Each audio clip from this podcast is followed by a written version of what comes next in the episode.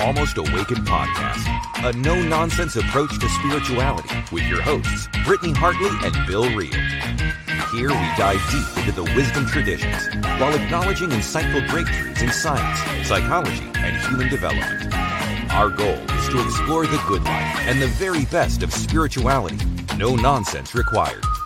Check us out at almostawaken.org, where you can check out past episodes, make a donation, email us a question or comment, or find out more about the resources we shared. And now, today's podcast episode.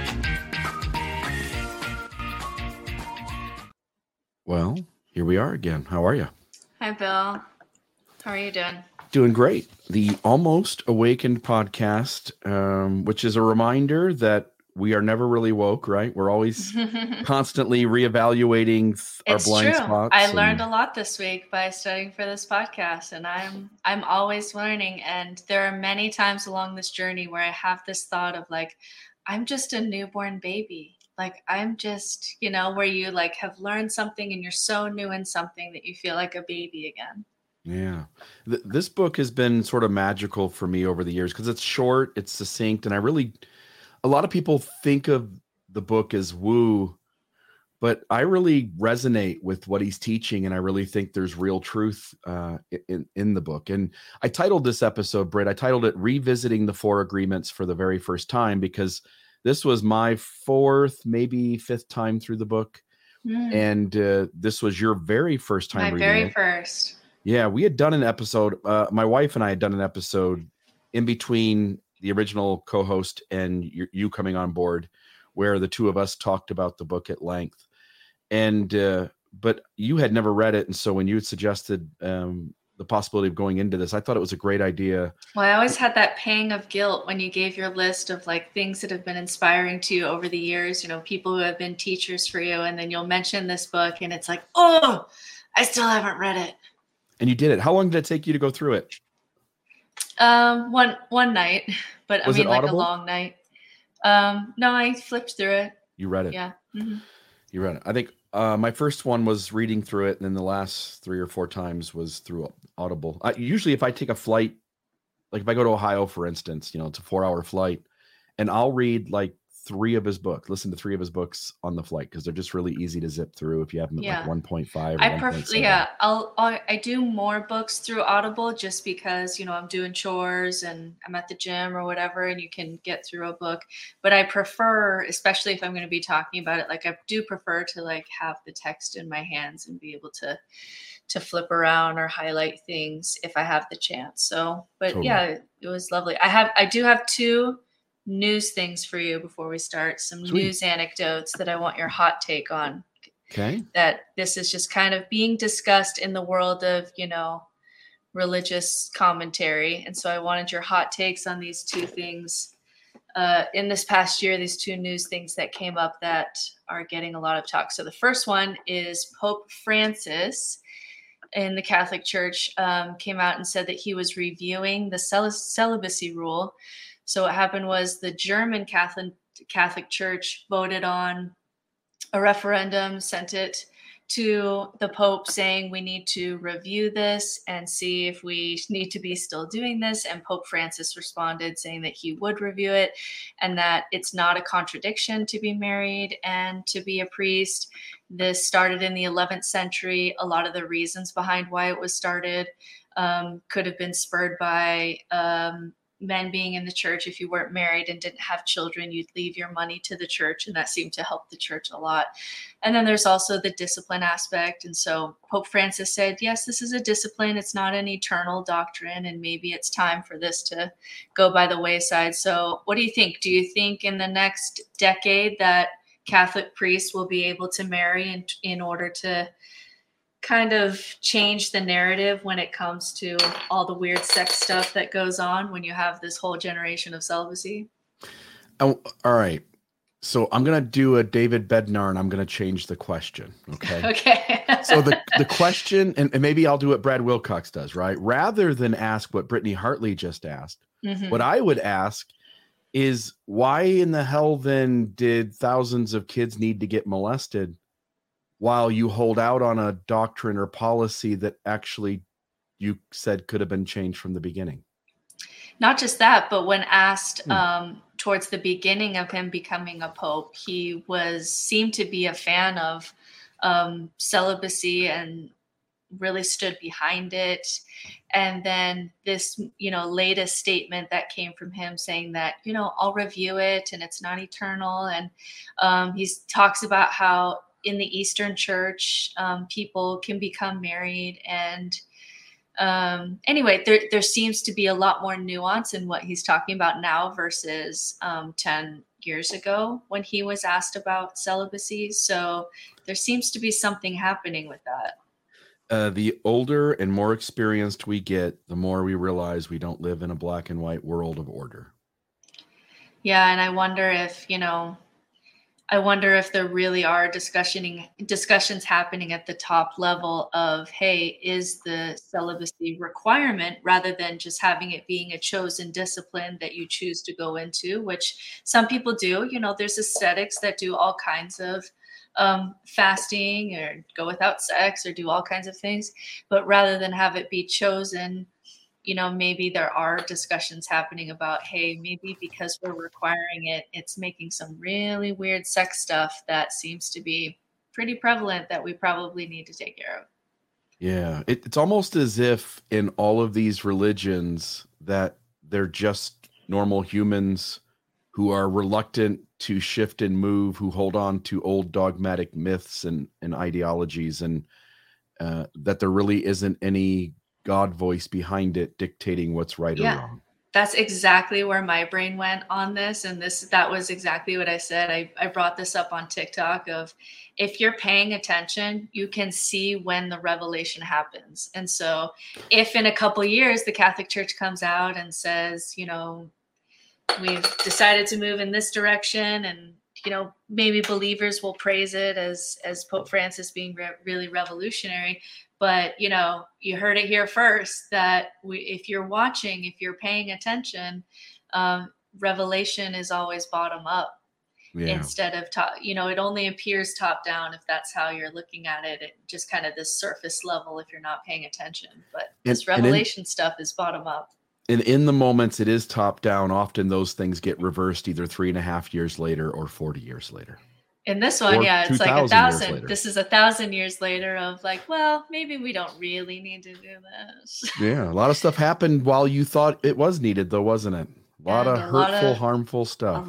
A, a, lot of hurtful, harmful sex mm. stuff. When, yeah. When you force people to be celibate and that it's not chosen. Yeah. Um, and that it's forced. So anyway, very interesting. All right, my hmm. second mm. um, news article for you today this nice. one I thought would interest you too. So this was at the very uh, end of last year, so December 26, 2022. Japan um, kind of did some groundbreaking laws on child abuse that was attached to religious doctrine.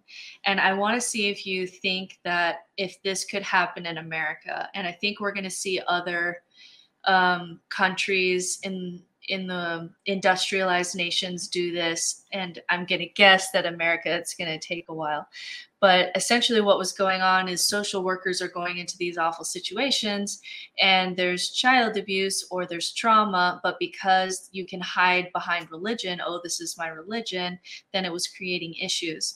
And so rather than say well you have religious freedom japan kind of said hey if there is if there is abuse and trauma, if these things are not healthy, um, you can't hide behind religion. So, for example, if you say phrases like, you will go to hell to children, child abuse. If you force children to participate in religious activities through religious threats, child abuse. If you don't let them study, if you don't let them go to a school or you force them to go to only a specific school and they can't get an education on the basis of religion, child abuse.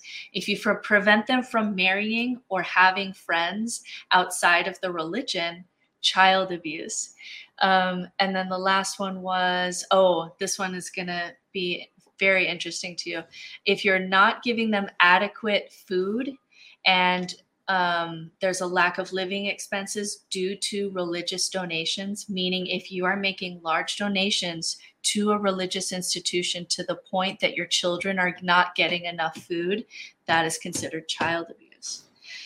Hmm. Thoughts there? Well, first, this runs counter to divine revelation that if countries in poverty will pay their tithing, that's how they'll get out of poverty. First, that's my first thing I noticed. Hmm. Second is to simply say that we ought to take measures that other countries implement that seem to create a higher level of healthiness and uh, we ought to um, we ought to adapt those in our own country. I just put a post on facebook that said that you know we often say and i'm got a bit of a voice issue but i actually feel good.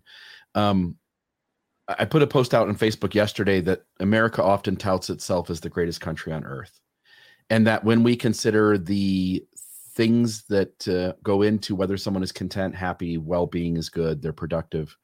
They've actually done studies on countries, and America usually ends up about 14th to 17th. The leaders are always this handful of European countries that are deeply interconnected: Switzerland, Netherlands, Finland, who's always number one last six years, Denmark, uh, those kinds of places, right? And they're all the same people, right? That have put themselves in different geographic locations near each other.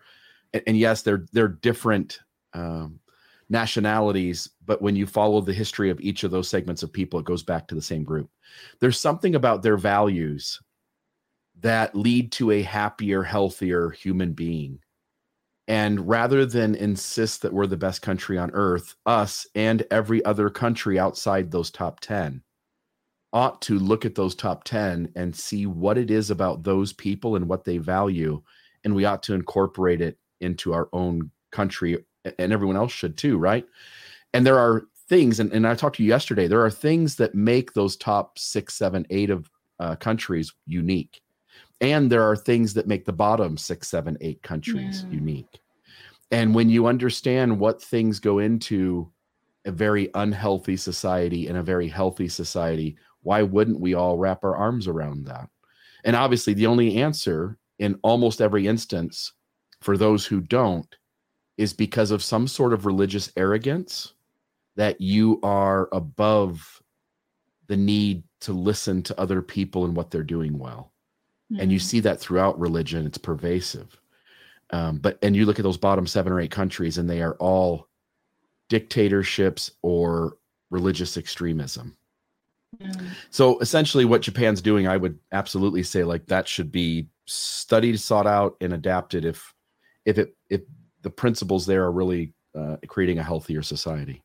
It'd be really interesting, like the pushback if if a law like that was passed. And I'm not saying all religious people are child abusers, but they're you know, when I look at the religion that we came from, um, there was definitely encouragement to go to like you know my dad said i'll pay if you go to a byu and i won't pay if you go to somewhere else. And there was an encouragement to marry inside the inside the lines and have friends inside the lines. There was certainly pressure to go to religious things and there was definitely threats of losing your family and that you're going to lose everything that is you know religious trauma. And then as far as tithing you know there's I have never heard a narrative in church that says pay your tithing, but you know, if you have to put clothes on your children and your car breaks down and you literally can't afford to give them food, God wants you to give your children the food. You know what I mean? Like it it's that's that's not been the narrative. And so if the church can't if the churches can't do that, provide those like safety guidelines of like hey let's not push this too far then it's society's job and the you know essentially the government's job to make those laws to have that check on churches and on religion if they can't handle that themselves.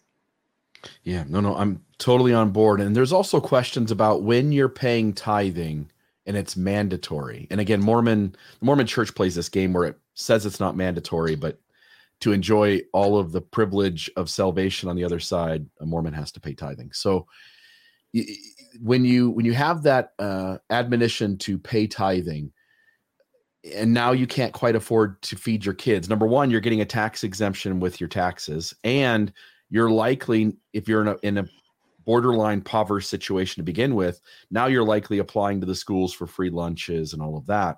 So you're you're essentially kind of hurting the system on multiple levels at the expense of creating uh, at the expense of adhering to a religious instruction whereby the reward you wouldn't know you got until you die and find out if it's real or not. Mm. It's such a strange thing. Mm. Yeah. All right. So, yeah, you ready to dig in here? Yeah. So, the four agreements, um, you're going to give us a little bit of history on this first, this book and its author. And then we'll jump into kind of the first section where he talks about life as a dream. Yeah. So, anyone who's been listening to, to the podcast will know that um, I always like to like back up the story because I want to understand just kind of the historical context of whatever we're talking about.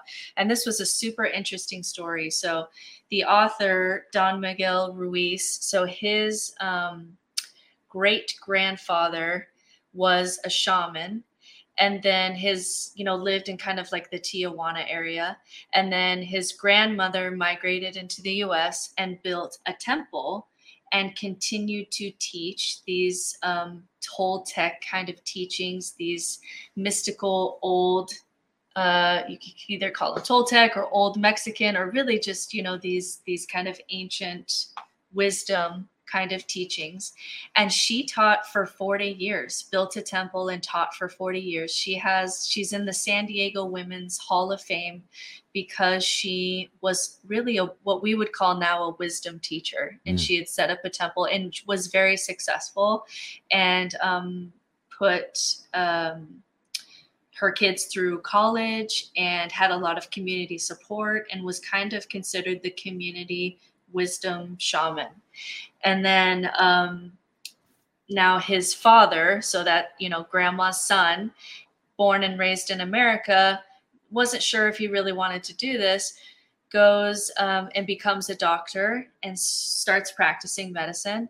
And then after a while, kind of has this his own kind of awakening moment of like, I'm kind of prescribing pills. I'm not really helping anyone, but I see my grandma over here and she's really transforming people body, mind, soul, spirit, you know, the whole package. I want to be able to do more for people than what I'm able to do in the medical field. And he left his practice and started to be taught under his grandmother. And so, this is like the historical tradition that this author was born in so when he was 14 years old, he was apprenticed to his father to begin learning these um, wisdom traditions. Um, some of that is healing people spiritually, but also getting the body involved physically in in this kind of healing um, practices. And then after 10 years of apprenticeship, his father kind of sent him out into the world and said, You need to kind of find your way into the world now, and told him to become the master of death by becoming alive. And basically, like, you know, it's time for you to go out and experience kind of your own path here instead of just, you know, you've been my apprentice for a decade. And so he goes out and he's seeing you know the needs of american society and where this wisdom could really help. And so he kind of distills all of this um, wisdom that he'd been a part of and studied and is part of his father and grandmother and great grandfather's um, tradition and kind of distilled it all into this book, The Four Agreements for the General Public. And this was kind of his path and his journey and his way of making these teachings kind of come to life for him. And it's his meaning and purpose. And I just thought that was a really cool story of just someone. Um, really being part of an ancient wisdom tradition that really goes back for generations for however you know for a very long time. And so he is considered a nagual which is a toltec master of transformation of really like life transformation. Maybe we would call that life coach but it's got a lot more like oomph to mm. it than life coach because this is you know just really ancient wisdom that he studied you know, in an apprenticeship kind of situation for years and years and as part of his family tradition. And then kind of just, you know, distilled it all into this book that have was just a really, really beautiful book and really simple concepts to pick up and put into your life. Yeah. So that was my that. little, yeah, that was my little story um, about how this book kind of came into being. And then, yeah, why don't you jump us in there, Bill? So, in the first section, he's trying to kind of get the territory ready for us to understand the four agreements themselves. And so, before he goes into those four agreements, he starts off by setting up the idea that life is a dream, that you're dreaming. And, and he's so much of this goes ties into Eastern wisdom too. I very much was reminded of things that we had covered in uh, Jack Kornfield's uh, Buddhism for Beginners, for instance. This idea that life is a dream. Another way to say it is that you're an actor on a stage in a play, and you control the dream.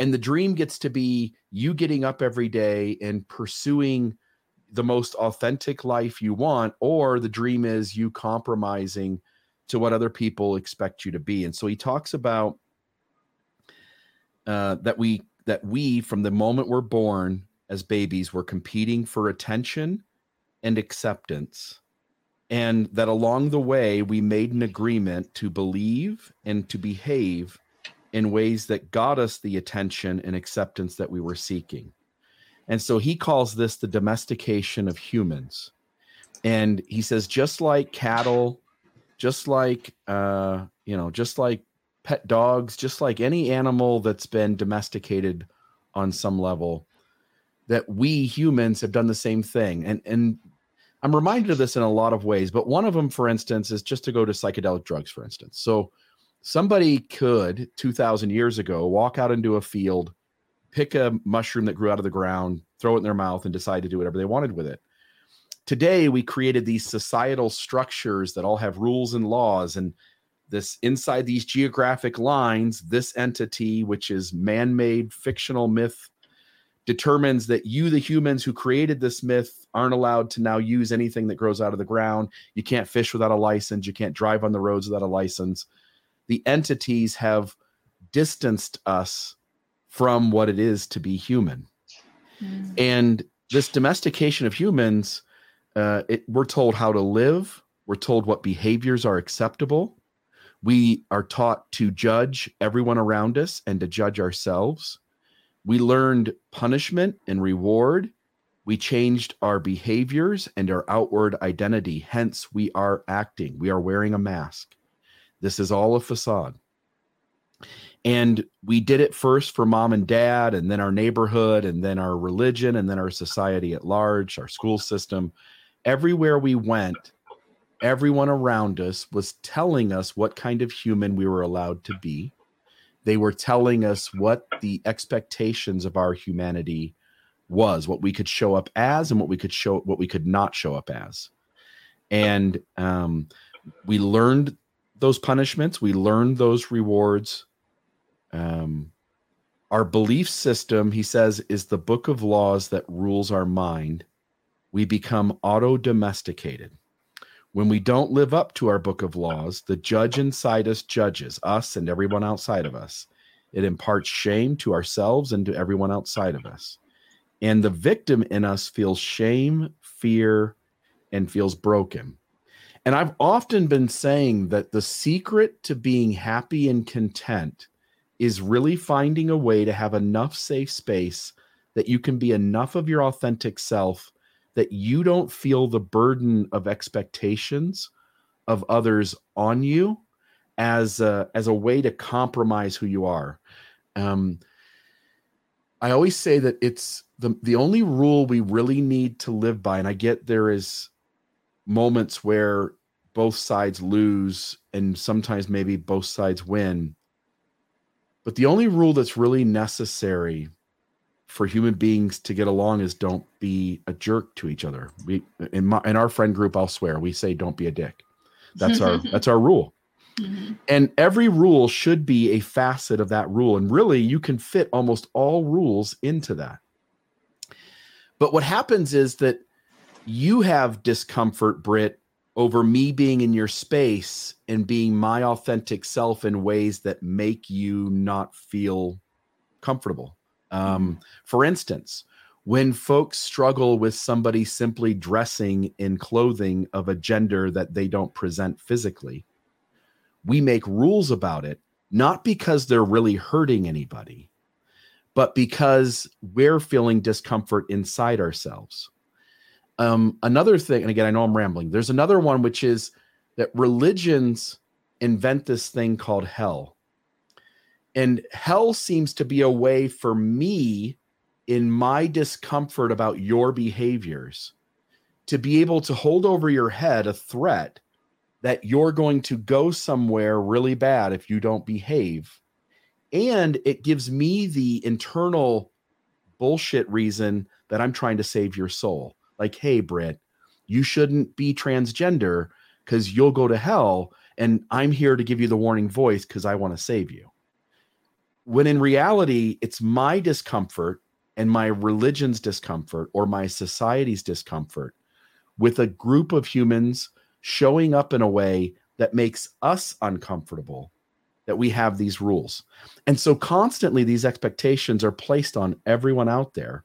And all your life, you have been compromising yourself in order to fit in to that group, your family, your school, your church, your society.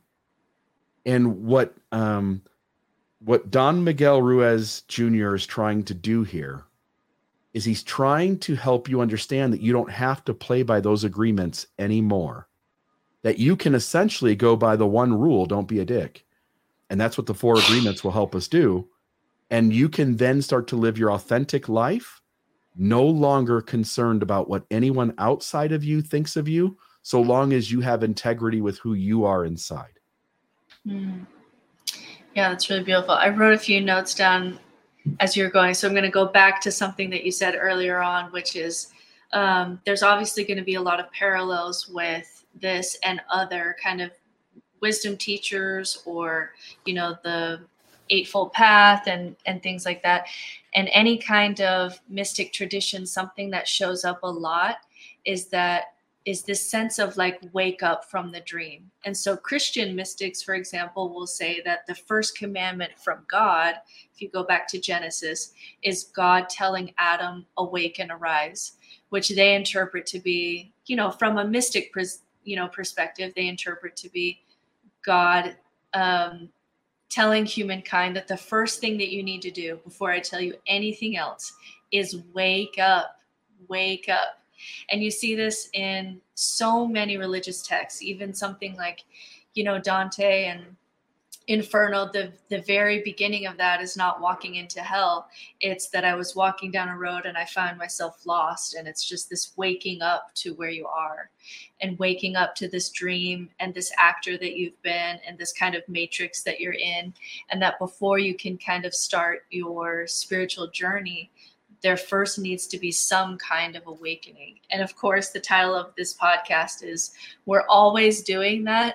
We're always, um, because it just doesn't happen once in your life. We continue to wake up to um, all of the subconscious things that are affecting our behavior and all of the shadow stuff. And, you know, we're continuing to wake up to that. But it really speaks to a, this idea across traditions that the first thing that you need to do is just kind of wake up to life being a dream. And then when he was going, when you were talking about competing for attention and acceptance, it reminded me of the two podcasts that we've done one on um, attachment styles, where we really went into how we, you know, receive love, especially in those beginning years, really help. Mm really drive our behavior uh, because we're competing for that love and attention and it's drilled into our subconscious. And then also whenever we bring up the enneagram i can go back to periods of time where um, those moments where i feel like i became you know that five side of me I, am a four with a five wing or a five with a four wing or something like that and i remember moments in middle school when i had just moved into a you know a new town and we were poor so my clothes weren't very cool and i wasn't really um, a social kid but i was a really good reader and I could give these book reports and I could do a really good job and get praise from the teacher. And I remember just very young feeling like, oh, if I do this, I have a place in this classroom. Mm. I get love and attention from my teacher. And it's like the moment that I became like that wing showed up for me because I did something that got me attention and praise and love and worthiness, right? So you can even go back and figure out, you know, with the Enneagram, when you do deep work with the Enneagram, you can almost figure out how you became that based on your family dynamics and your experiences because you were competing for attention and acceptance. And all of us, um, at the beginning of our lives, were really wired for what do I need to get to do what do I need to say? How do I need to act? What personality do I need to have? What do I need to do to get love and attention and, and acceptance? And it's it and we just kind of buy into that. And then as we get older, obviously this becomes our trap. This becomes how we're how we're having relationships in the world and how we are behaving. And so we have to kind of unleash this kind of matrix wiring that we bought into just because we're wired to try to find ways to find acceptance and love. And so the other thing that he said, and I was listening to a podcast with him this morning, and he said the best way towards releasing domestication is forgiving ourselves for accepting conditional love. And I loved that. And i actually put it's one of those moments where like okay i got to think about what the, he just said. I need to pause it. And so i'm at the gym and i'm like kind of working out but i'm always podcasting and making notes in my phone. So i don't know if it's actually a real workout but i pushed pause and had to sit for with this for a second that the best way for me to release kind of all of the you know religious trauma and things that i've done and ways that I've sold myself short and how many years where I really wasn't living really an authentic life and trying to repress parts of my voice or myself. And he said the best way to release that is forgiving yourself for doing that because you were doing your best to accept conditional love, which is what we're all trained to do. And you didn't have tools to see any way around that. And you have to forgive yourself for even doing that, which I thought was really interesting conditional love ties directly into fitting in, right? It's conditional. Yes. You have to be something in order to get it. Mm-hmm. Unconditional love is belonging. You belong here simply the way you are. Mm-hmm. And to differentiate these those two, he talks about that as we have made agreements to compromise ourselves in order to be what the world and those around us need us to be. What ends up happening is um, we end up having as our motive operandi ends up being fear and shame. And so often, because we're not present, because we're in our minds and our ego is worried uh, out of fear that something's going to go wrong, that we're not going to do it right, that you know we're going to uh, danger is going to come, or this good time I'm having is going to leave. That out of fear, we make all these choices, and we're not present for these choices. We're we're really kind of in our heads thinking too much. What ends up happening is we um, make lots of decisions and we behave in lots of ways that come out of that fear uh, because we want to fit in. And um, I'm trying to think offhand what else to add here. I want to go into the spot where he says the whole dream is based on false laws. I think, and it, I, I, I, think the red ink on the outline is you, and so I'm assuming yeah, I wrote me, the, the upper part. But yeah, let me let me go let me do one more thing that he said that really struck me. He's something that he also warned is that the four agreements themselves can become the four conditions which is anything that you use to help you wake up whatever wisdom path and you and i have talked about this before can become um, can ossify in such a way that it becomes the way that you create the matrix again, right? So Christianity, Christian mysticism can be a way to awake and arise, and then it becomes the trap. Or um, you know, Buddhism. When I went over to Thailand to study Buddhism, and you know, so excited. This whole country that practices buddhism. And then i go over there and i see that it's you know in many ways in culture it, had become a trap you know people wearing various totems for good luck and lots of prosperity gospel lots of superstition right? And i was like oh he's you know? And and so he admitted that at the very beginning that hey these are the four agreements. They can teach you a lot. But even if you but because of you know human nature even with these four agreements, you can make these and twist these into the four conditions and use these to just domestic domesticate people and then we're back to being trapped and so almost yeah. anything can be used to help you awaken and almost anything can be used to become the thing that traps you um, even you know the thing that he's trying to use to help people wake up to their authentic lives. And so i love that honesty from the very beginning of him saying like instead of this being the four eternal rules that everybody needs to you know use he's saying hey even this could become the thing by which we domesticate each other and you know force each other into these relationships of conditional love which i, I thought was really interesting that he just set at the mm. forefront and made me more trusting of where we he was going because it wasn't one of those life coaches that like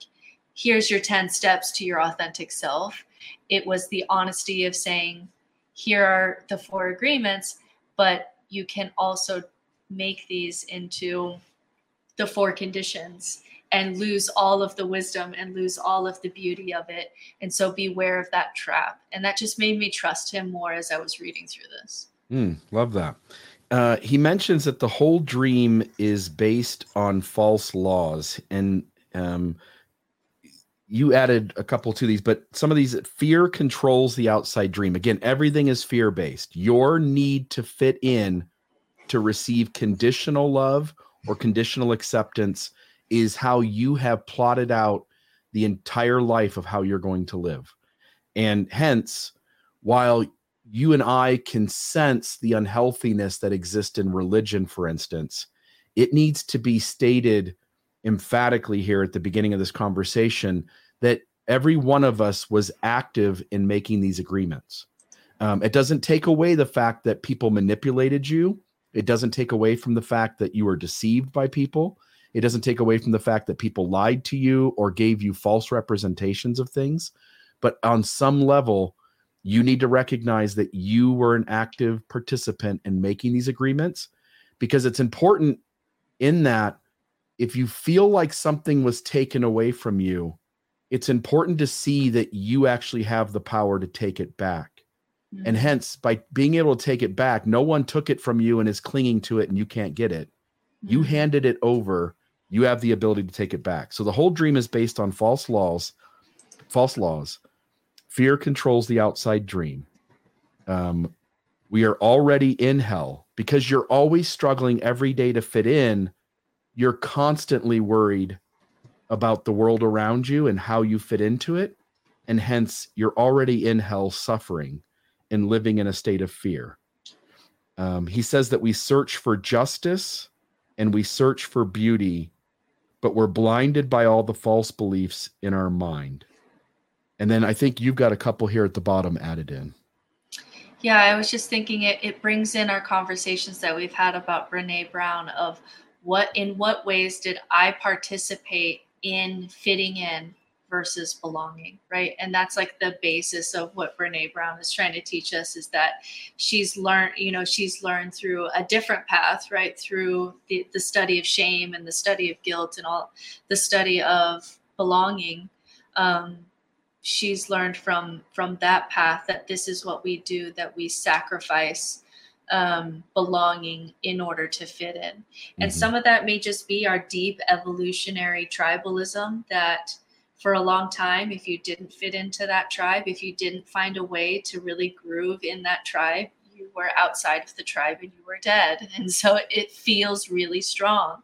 And, you know, for years, I had sacrificed and I had contorted and moved in ways and participated in my own trap in order to fit in somewhere, right? In order to not just be floating out into the abyss. And it wasn't until I had noticed how contorted I was and kind of woke up to that and took that step into the outside that I was able to build relationships where it really was about belonging, where I could show up exactly as I was. Um, but it, you know, it wasn't until I I woke up to the ways that I was compromising myself in order to fit in um, and and that was really hard i mean that was my marriage that was my mm-hmm. community that was my family and that was also my you know, doctorate program in theology. I mean, it really was my entire world that um, I was really trying to do what I could, and I participated in it to fit in because you just want that love and attention and that acceptance so bad that you're willing to do that and you're willing to participate in that through your own actions right you know nobody nobody like you said some of it may have been manipulative but no one put a gun to my head and said you had to do this. Right. One of the other ones was blinded we're blinded by all the agreements that we have made. So all these mm-hmm. agreements have us constantly in our head trying to figure out how to be a version of us that the world's going to be okay with when uh, and you made the note here that there's an opportunity to be free and wild and intentional and to craft your life like that is freedom to mm-hmm. wake up in the morning and to say like this isn't going to be that hard i'm just going to go through the day being me mm-hmm. and all of a sudden all the pressure of everything around you goes by the wayside but um let me see where it's at here. He says, if you want to find peace and joy, you have to find the personal strength to break these old agreements and make new ones. You have to change the dream of your life. Um, and and I think this is again, this is coming from the West, but this is very much the wisdom that you find in the Eastern traditions that you just have to be okay with yourself and the world as it is. Uh, and that's when you can begin to end suffering within yourself. Uh, any thoughts there? Yeah, and it goes back to I think the the translation of the word Nagual. I'm butchering that. Let me go back. Nagual, yeah, is um, you know when you translate this Toltec word, which is how we self-identify as it's similar to like a shaman, but the word is Nagual. But when you translate that, it's it's the artist of life, and that's what he's teaching you to do through these principles is that you don't have to you don't have to do this you don't have to play this game. Um, we can step outside. It may feel like you're going to die because you have all these subconscious agreements that you didn't even know that you were agreeing to um, but that you can become the artist of your own life. And that is truly the best part of second half of life is the freedom to do that and finding people who actually love you in that naked you know in that nakedness and in that vulnerability. Yeah. There's also this will be a little off track but there's also another layer to how we present ourselves to the world and i think this one is actually a, a sort of good a kind of acting. And what i mean by that is i'm a i'm a human being with frailties. I i think thoughts that aren't the purest or healthiest. I uh, my brain tells me, along with all the stories it tells me of being good and showing up in the world in healthy ways, there's also the temptation of the part of our brain that also tells us to do horrific things. And those things are always both going on. And there are moments where we can be, say, in a public space and someone or something, someone comes into the room or something is happening. And your brain will tell you to that that that to laugh at something you shouldn't laugh at or to do something you shouldn't do or to think something you shouldn't think and because the outside world only sees the actor on the stage mm. the outside world doesn't see the thoughts in your head when you are present and you are aware of that what the ego's doing you have the opportunity in spite of what parts of your brain might be saying it might be the strongest parts of your brain you actually when you separate ego from who you are you actually have the strength within you because of your present being present and aware to still choose to outwardly show up as the healthy human being. Does that make sense? Mm, yeah totally makes sense. And so yeah that's one of those like i gotta sit back with a cigar like you just drop some wisdom like i gotta sit with that. You can in any moment be the outward actor on the stage doing healthy behavior and living in spite of what the thoughts inside your head are saying.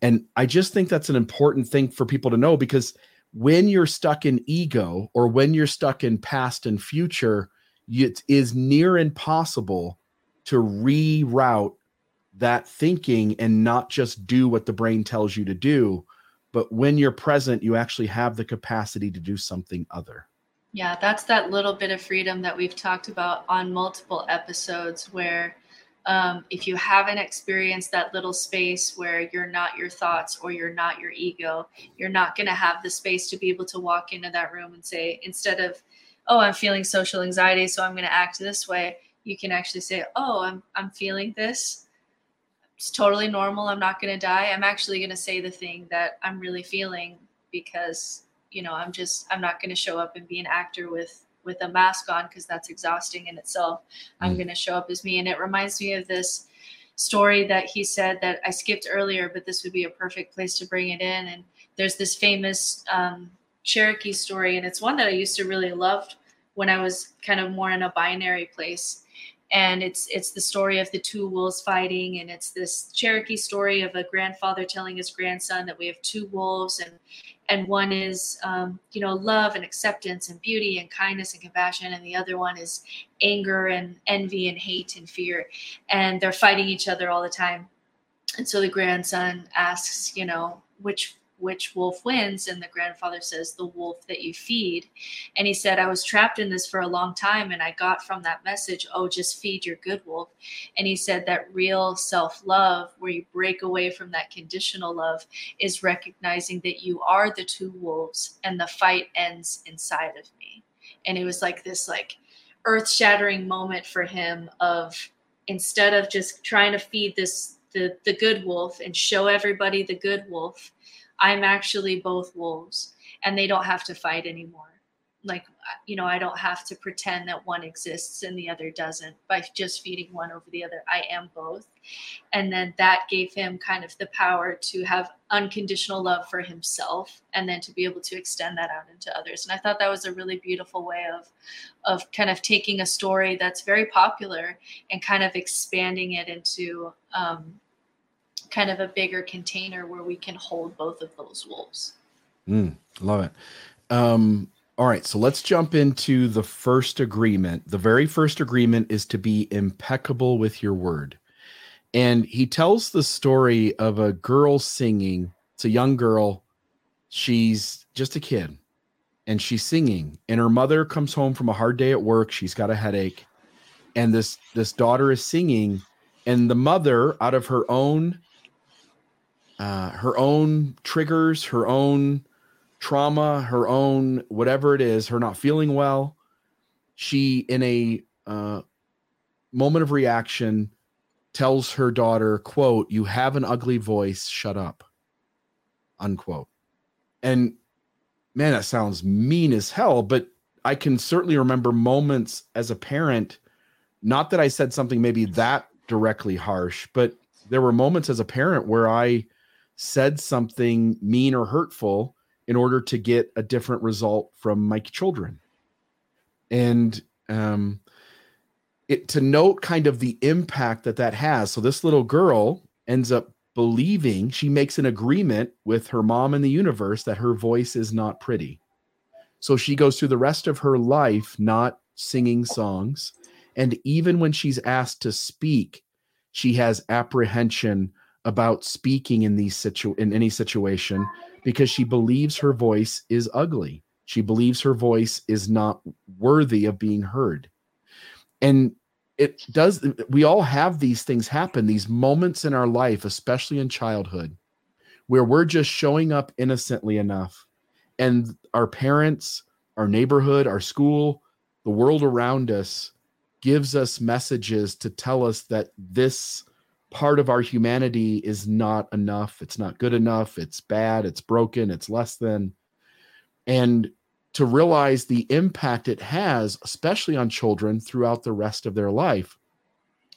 And to notice that um, that the things that uh, the things that gave us fear or shame or trauma as children anytime we show up throughout the rest of our life in any situation that our brain sees as similar, our brain will then trigger us to feel in the present moment something connected to those moments from long ago. And those when those triggers happen, we often in our shadow are using unhealthy mechanisms to manipulate the world around us so that we can put things back in order. And so there's so much layers and layers of baggage attached to the messages that forced us to compromise, especially again in childhood. Yeah, um, and like genetically too, right? So like there's the whole story of you and your own subconscious. But then the more studies that we're doing, and a lot of these are are on rats, but we're seeing this, you know, seeing things in humans show up when we talk about generational trauma is like you they gave they gave rats, you know, a smell of um, some flower and, you know, gave them a shock. And then when the, the kids were born of that mouse, when they would smell that, they would have an anxiety reaction. They would have a reaction to that smell, never having experienced what it is about that that was, hmm. you know, terrifying. And so, you know, that's just that's just a smell and a bad experience. But we're talking about generational trauma, you know, these things can in your body is an entire story, an ancient story. And so the people who are really spirit like body spirituality people are people who are really in tune with um, all of these messaging that our bodies are holding and the body keeps score and all of that but then also it goes back in history and you're this kind of ancient creation with this ancient story and it's all inside your body and it's fascinating yeah, he says what what breaks us from being uh, what prevents us from being impeccable with our word is gossip. And gossip is so so primary to being a human being. Again, we we don't even grasp it, but we humans have used gossip as a tool to collaborate and adhere our society together so that we could when the first tribes were learning language and begin to say things about each other that were not exactly healthy.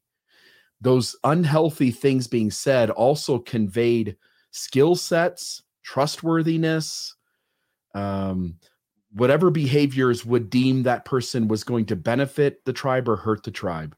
And so from from hundreds of thousands of years ago, we humans would have conveyed that information in a tool called gossip and that tool would have led to that tribe being more successful at surviving because they could now be in groups of 25 to 150 where the tribe that wasn't gossiping would have to be 25 or less yeah and it is powerful i mean i was i was watching something that showed just how much violence there was in this early tri- in these early tribes that before we um, started to kind of grow grain and have a surplus and be able to take care of each other. If you were a nomadic tribe and grandma's not keeping up anymore, you would essentially start talking about it and start kind of whispering and start kind of, you know, oh, I don't know about grandma over here. And then all of a sudden, grandma's got a club to the back of her head. And that was how the tribe survived because yeah.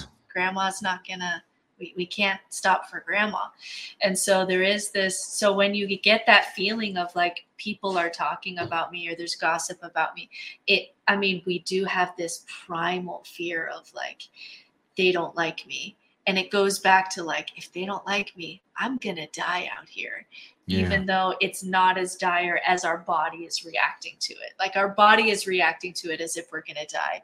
And we're totally safe in our house, just like watching TV, wondering if I'm a part of the group chat or not, you know? And it's like this yeah. total mismatch to reality. Yeah. But we do, we feel that on we a instinctual it. level, don't we? Yeah.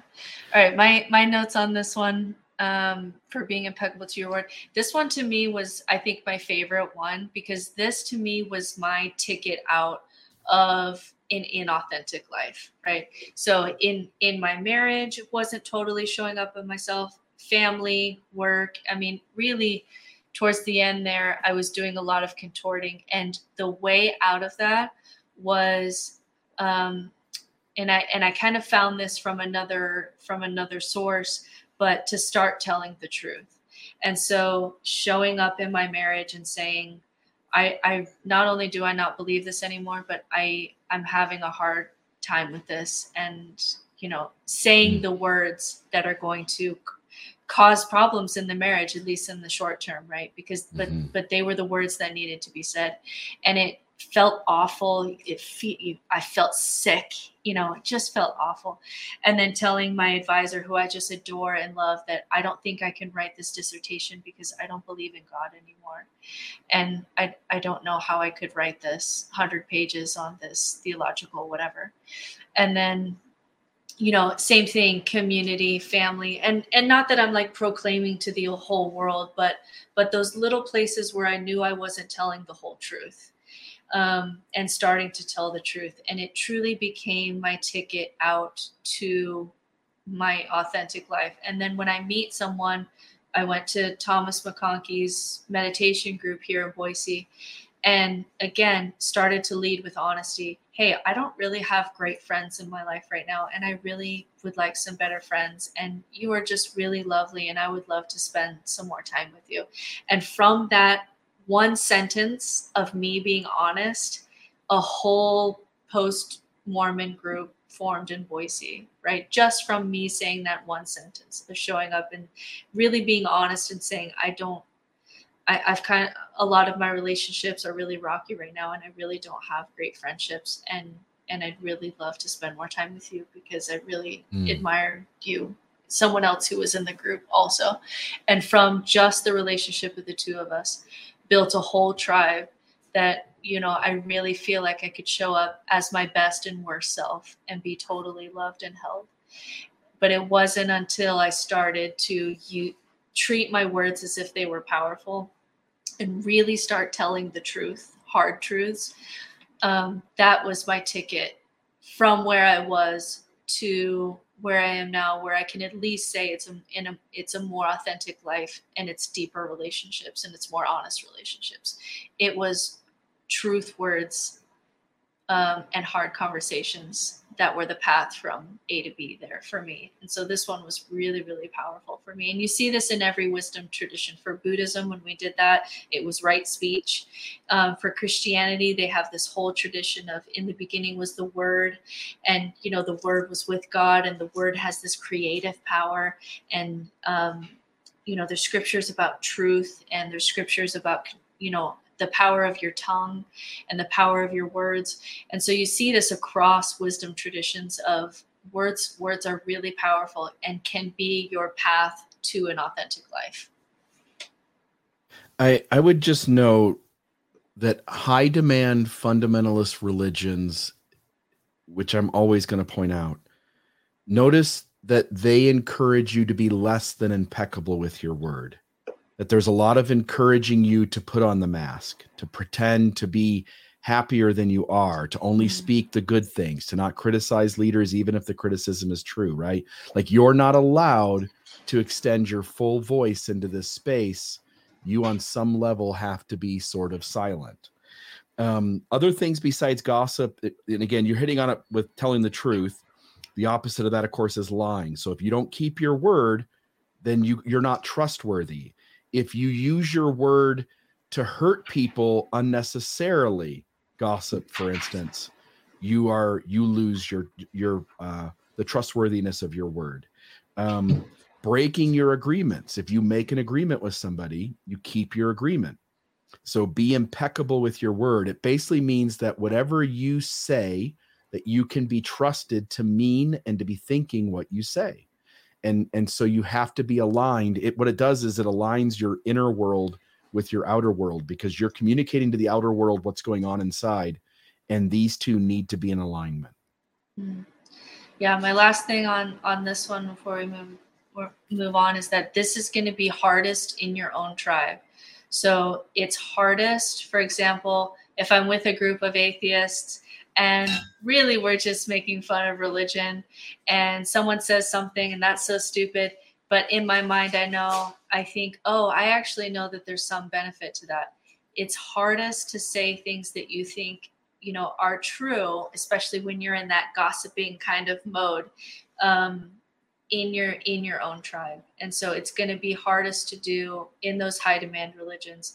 And even in you know outside of religion when you have kind of a group narrative um, speaking truth in those places are very difficult. And i can even feel that pressure from atheists um, where i want to talk about some value of religion some value of fasting or some value of rituals or whatever it is. It's really hard to do with a group of of atheists who just you know that's really not a part of the narrative and i think but i think the thing that's really underestimated is how much freedom there is in being impeccable with your word. And sometimes people will talk about, oh, without God, you know, you can do whatever you want. And um, so why wouldn't you just, you know, lie all the time when it suits you? But when you really look at it, um, one of the ways that I experience freedom in my life is by not having to do white lies, not having to keep track of lies, not having to keep track of what I said about this person and with who, and um, just just all of that, right? It, there, there's a lot of mental work in keeping track of all of that. Or if you were to say something, you know, how do I say it in a way that, you know, as an apologist, I think you do this. You know, I believe this, but these people think this, so I'm going to say it in this kind of way. Um, anyway, all, all of that is is just a lot of dancing and a lot of mental work, and truly being impeccable with your word is so much freedom. Freedom in my relationships, freedom um, just in like not having to compartmentalize yourself because again when you lie the reason we have lie detectors is because it shows up in your body. Your your subconscious has to compartmentalize all of that. And so there's so much freedom in not having to do that and really showing mm. up in your life whole and not compartmentalized and not doing all these little white lies. Um, and something that i tell clients sometimes is look how far you've come as a compartmentalized person. Imagine what you could do completely whole. Imagine what you could do as a whole person rather than one that's kind of cut up because our subconscious has to do that. I mean, there's a biological response when we tell these little lies and make these little moves in order to fit in. So imagine showing up whole Mm. Anyway, that's all. yeah, yeah, no, I love it. Um, it makes me think of two things. One is that I would dare listeners who are listening to this episode, I dare you to wake up tomorrow, like set the goal, write it on your bathroom mirror. Which something my wife and I do a lot is write notes on our bathroom mirror to keep things on our mind. Make make it an experiment to try to go one day being impeccable with your word. Mm. And and then I would also note that as you're pointing out it's going to be hardest with the people that you are in most connection with. I would simply note to the audience m- almost entirely your marriages involve you wearing masks. Your your relationship with your kids or your parents and specifically with your partner or spouse they require you to compromise parts of yourself so that the other person can be feel safe about the world around them. And if you're going to sit and be impeccable with your word, if you're like, all right, that's it, I'm going to read the four agreements, I'm going to be impeccable with my word, there is going to be a stage of transition from having a marriage. And I, I can tell you this, my wife and I both acknowledge doing this like having a marriage where you're both fitting in and pretending to be what the other person needs you to be to all of a sudden you wake up one day and you're like, yeah, I read the four agreements yesterday. Now I'm going to be completely impeccable with my word. There's going to be there's going to be some tension and stress and some heavy bumping into as you both figure out what it means to now have a relationship that is built on healthy honesty. That doesn't mean that you know somebody has uh, clothes on that look horrible and you're like, man, that's the ugliest outfit I've ever seen. Like you don't need to be honest to a T. It's a healthy level of honesty where you are don't need not to bully. You don't need to bully with your honesty. No, and nor do you need to lie in order to protect yourself and cover your ass. Right. That you're honest about the way the world is outside and the way the world is inside of you. I've also noticed that maybe your kids are a little bit older, so you don't have this temptation, but I also notice when I am kind of aware of, I really want to be impeccable with my word, is the white lies that I tell my kids. And a lot of them just, you know, really, really harmless. It's closed right now. You know, it, it's, you know, two o'clock in the afternoon. Oh, McDonald's is closed, you know.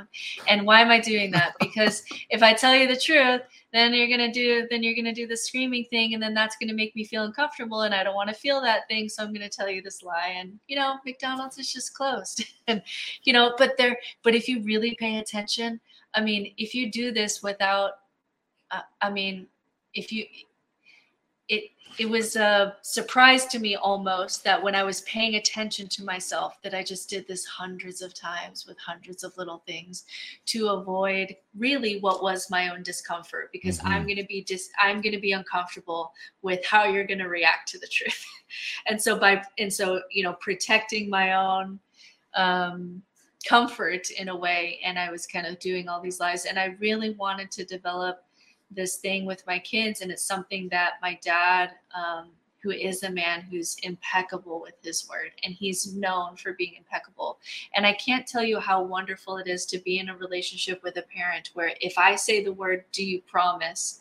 I know i would bet my life on it that when i say do you promise? he's not lying to me. He's telling me the full truth and I wanted that for my kids too. And so I try to be more aware of those little white lies and not do them so that I have really a relationship of trust with my kids where they know that I'm not skirting things in order to avoid conversations or feelings or blowups because those little white lies about McDonald's become bigger lies later, right?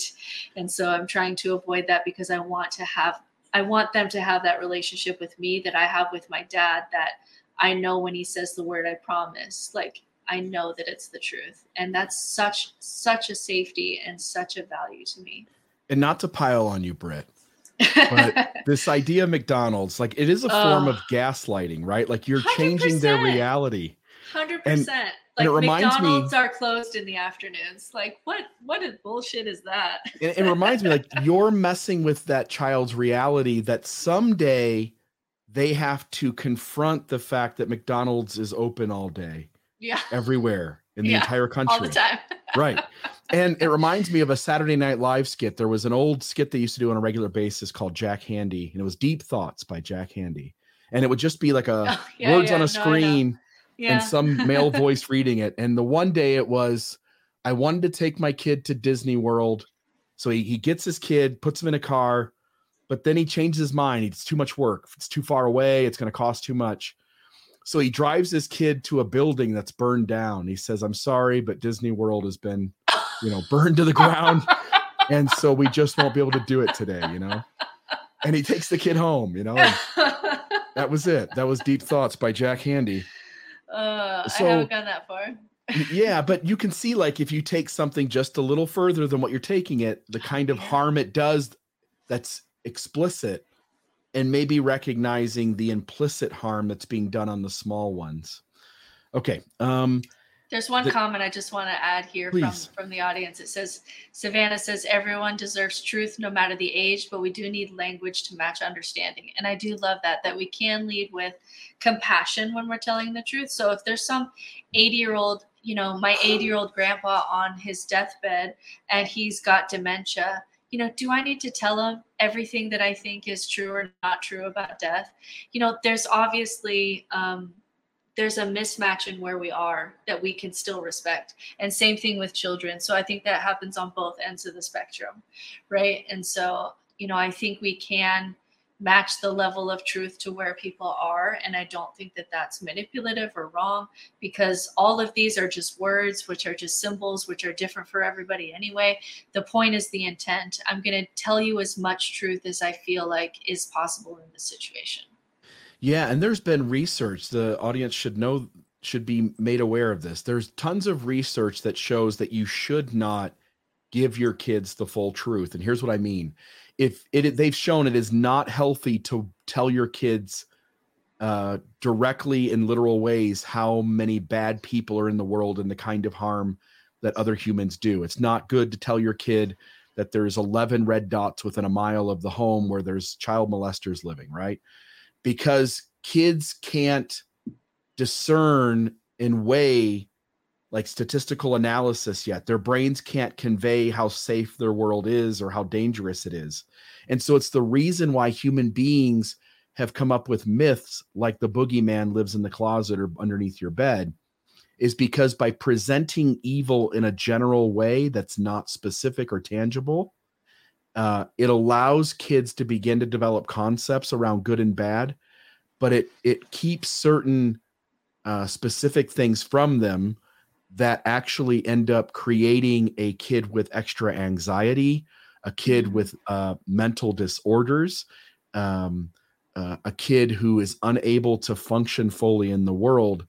And so it is inappropriate mm-hmm. to be mm-hmm. blatantly honest specifically yeah. with children. Or even like north korea like are there some truths about north korea that are really really hard? Like absolutely and should we talk about these things and be aware of these things? But should i tell my kid every day you know should i be watching and listening to true crime in the car every single day and then just giving history lessons about you know let's look at what you know joe in north korea um, is doing today and just always have is all of that true? Did all of that happen? Sure but like yeah that's that's not the level of truth that they're capable of handling and so that's yeah. that's malicious in some ways. Yeah. So I just hear people say like I tell my kids I just am blatantly honest with them and I'm, and I'm just saying the research says that that's not completely healthy even though your motive is healthy right? Um, the second uh, of the four agreements is don't take anything personal. And uh, he makes mention of the way we react with people when we say what are what you are saying is hurting me. Um he says uh what i am saying is not hurting you. And i loved this sentence kind of like the one you loved earlier where you had to pause and, and listen for a minute. He said what i'm saying is not hurting you. Rather quote you have wounds that i touch with what i said unquote. Mm you have wounds that I touch with what I said. And uh, I remember this lesson from Thomas McConkie. He says, like, every time we enter an experience, it's like we've got this bowl, like we've got this bowl of liquid in front of us that's all of our past experience that's just moving around in the bowl. And every time we come to a new experience, we we have our bowl and we go like, oh, it's just like all these other experiences. Here's here's how I've always handled those that protected me. And he says, if you want to try something new, you have to, in your head, dump that bowl out and realize this is a completely brand new moment and be able to uh, interact with that moment as if it doesn't have any past experience, right? And none of us do that. In um, none of us do that automatically. Mm. It takes it even in a deeply wise person who's meditating and has a real uh, uncanny ability to be present you're going to get multiple times a day. This is going to bite you in the rear end where you can't do it. It um, is so rare. I mean, just just the fact, just imagine someone having a conversation and then someone saying, "Ooh, I'm noticing something coming up in me." It's it's not it's not with what you said. It's not about you, but what you're saying is hitting an old childhood wound that I have, and I'm just going to take some time to sit with it. I mean, that is some net i mean that is hard to do like you said like you could be meditating for 20 years um, but in that moment, when you're having that rise and all you want to think is you're being a jackass because I'm feeling this way or whatever, um, and your ego is going to give you all the storyline you need about how it's about what that person said and not about the wound that you have, right? It's really, really hard to do in real time.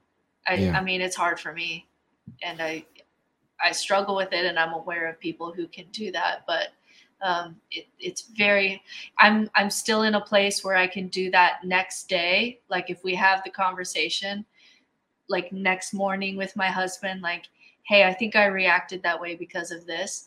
In in real time whew, no. Uh, i'm not quite there. Lizard brain. Yeah i'm not there. He says if you have no fear you won't be bothered by the words of others that you don't believe in other words, once you end the agreements, if somebody, you know, the kids at school are are calling you fat, for instance, if you just sense like I'm just a human being, which is just this ball of matter and energy that's, you know, just showing up in the world the way I am, and I have all these stories in my head about what that is and what's the right way one should look and what's the wrong way one should look and what's too skinny and what's too fat and the reality is that if you don't want to believe those words and again we're talking near impossible especially for a kid but there is the capacity in us that if we don't want to believe the agreements of others we can through a lot of work stop believing those agreements. Um, if you have no fear you won't be bothered by the words of others that you don't believe. He says uh, meet people um, Oh, maybe this isn't me. is that you yeah as i was No, gonna say that, that doesn't me. sound familiar to me You're like, what does this mean? Um, for me, my mantra um, that's similar to don't take it personal, but how I translated that in my brain is that you can't meet people deeper than they've meet than they've met themselves. And so when I show up with people, I'm trying to gauge um, how deeply have you met yourself? Where can I meet you? Where can I meet you human to human?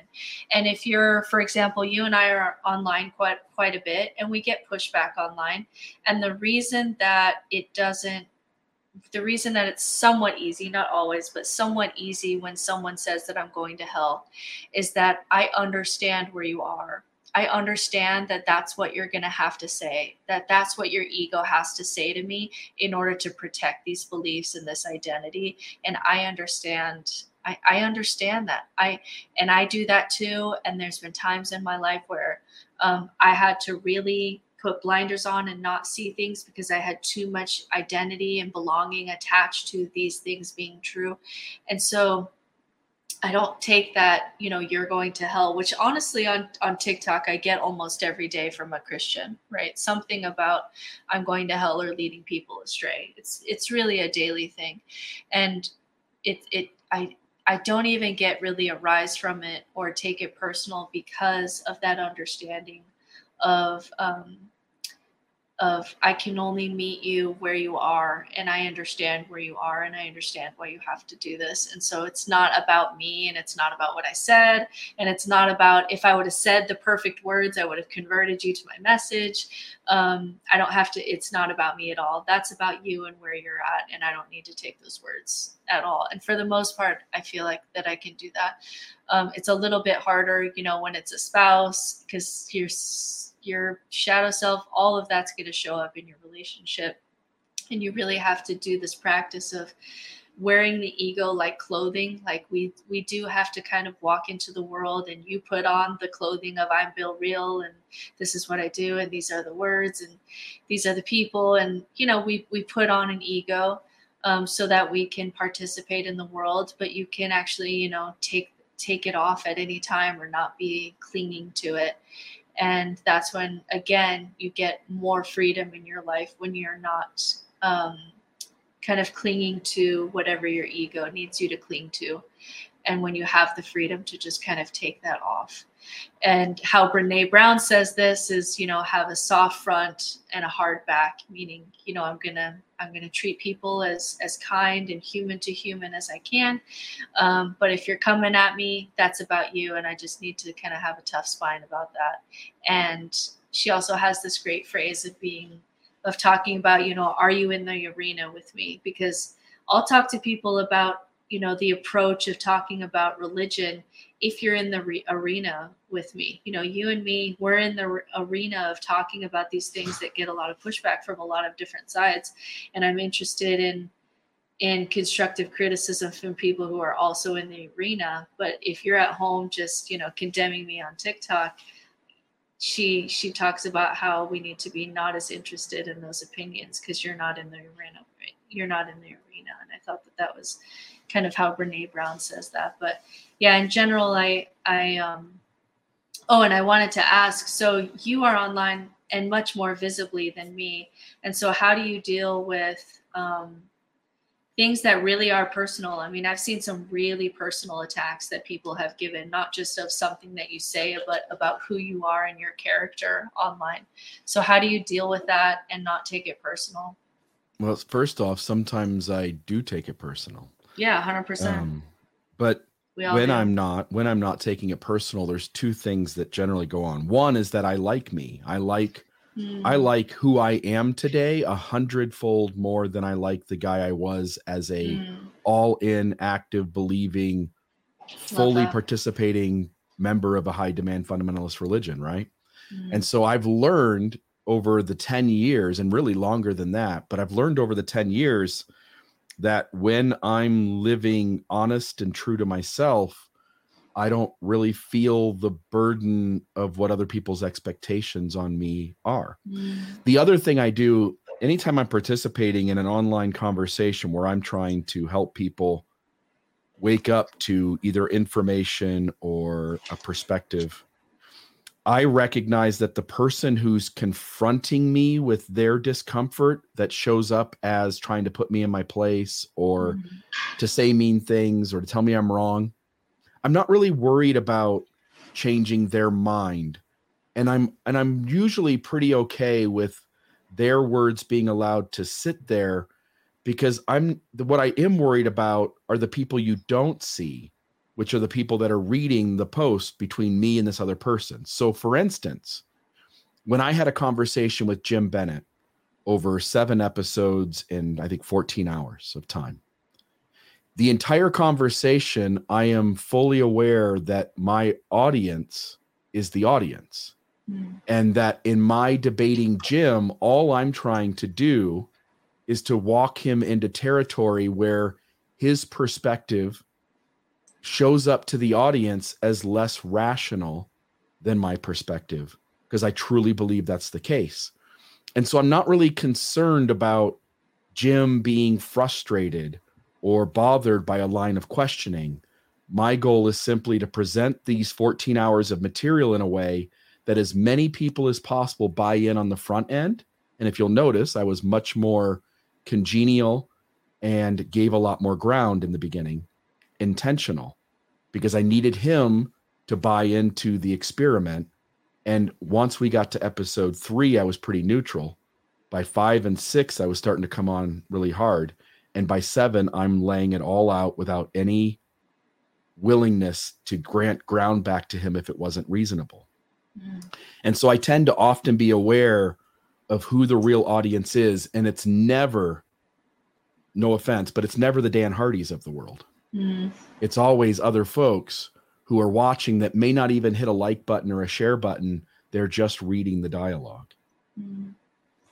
Yeah, so it, it it's almost like this it's almost like this way that I'm allowing you to show up in your ego and debate me, but this realization of we're a part of a bigger conversation here, and that every word that we say and all the conversations that we have, we're so interconnected that we're people are watching and we're shit, you know, we're shifting in these conversations and and it's happening all the time. So even if you feel like you're not getting anywhere because you know someone's ego is just really not, you know, letting them go there with you you can still um, you can still engage in these places and even find you know fruitful things that come out of these conversations because we're all in conversation all the time with each other in no one conversation generally again there are exceptions but no one conversation moves the needle for somebody yeah it generally Mhm. is a it's generally 10,000 conversations yeah and it really is the conglomerate of all of it and Mhm. and so to to put so much weight into like oh this conversation has to be perfect i have to Mhm. i have to come back and say just the right that's almost never the case it's Yeah. I used to do that more. I'm getting better at that. I used to think, I used to go back and say, if I would have said this thing, for sure they would have like, okay, I see what you're saying there, you know. But in real time, you know, when especially once you start getting egos involved, it's very difficult for anyone to give it any ground. But you know, it's like you said, all of these conversations happening all the time are doing these little shifts. And you and I, by being a part of conversations for a decade together, have have both changed a lot just by these little sentence here, an Mhm. argument there, something sitting and bothering up, you know, for a while, and that's just kind of how things work. So we can continue in conversations, but not take things personal when someone's really in an ego place. Yeah, I I watched uh, a couple of YouTube videos maybe a month ago. One was on Jim Carrey, and Jim Carrey, if you followed him at all in the last say decade, you'll notice that he really is somewhere on that path of awakening, um, I still have my hesitation. There's times where I watch what he's doing and I still see ego where he's claiming there isn't any. But in the very beginning of the video I'm I'm mentioning, I'll try to find it and put it in the source notes. But uh, somebody somebody from Hollywood in an interview capacity says something like, "Hey Jim, in your recent role in this movie, you know we have to imagine that this was really difficult." being that it connected so much with who you are and your own life experience and where you feel you know shame or judgment and jim's answer was nah like i'm like i'm not i'm not jim i'm, I'm not jim carrey anymore in fact jim carrey never existed mm-hmm. And it's a really deep answer because J- jim carrey never existed. There's just this expression of humanity and that expression of humanity became domesticated. And in order to receive acceptance and love he had to be funny in extreme ways. Mm-hmm. and he had figured out you know somewhere in the middle of his life he had figured out this was a dead end. Yeah. And and so he was he was on a path to something else that was healthier and then i watched a video of chris farley who is the same sort of genius level but rather than having the wake up moment continues to push into trying to be accepted and loved at the expense of escalating the humor escalating the egregiousness of of the humor to the point where in a state of depression and inability to access that love and acceptance he ends up overdosing on drugs right? Yeah and you can see these two comedic geniuses whose lives show up in very different ways because one figured out like all of this is just a game it's all a dream mm-hmm. and the other one was so hell-bent on which is really accepted. hard when you're famous like we can oh, talk oh, about Uber. this you and me like with our like you know maybe a couple thousand people that care about what we're saying but like when it's the whole world ooh that is really hard like that's really yeah. really hard to get into that freedom space but Eh, I had the same thought with Jim Carrey when you sent me some of these clips of like, if you're paying attention to what he's saying, he's talking like somebody who's who's gone through something. Because even at award shows, and he'll show up and someone will ask him a question like, "Isn't this red carpet so great?" And he'll say something like, "Well, all of this is an illusion, and it was either sitting at home in nihilism or coming here, and this is a pretty fun illusion." And he'll say just like, and and the people who are interviewing him have no idea. They just think he's They're being clueless. silly. They think he's crazy. But if you're paying attention, you're like, hmm, what you been doing over there, Jim Carrey? You're, you know, and if yeah, if you listen to him, he talks like someone who's really kind of had to find ways to become free, even in the traps of um, fame and money, which is really difficult. Really difficult. Yeah. Um, it says here, going back to this, don't take anything personal. He says when you are happy with your living within your agreements, you are happy all the time. In that state of bliss, you are making love all the time. Now, I love that.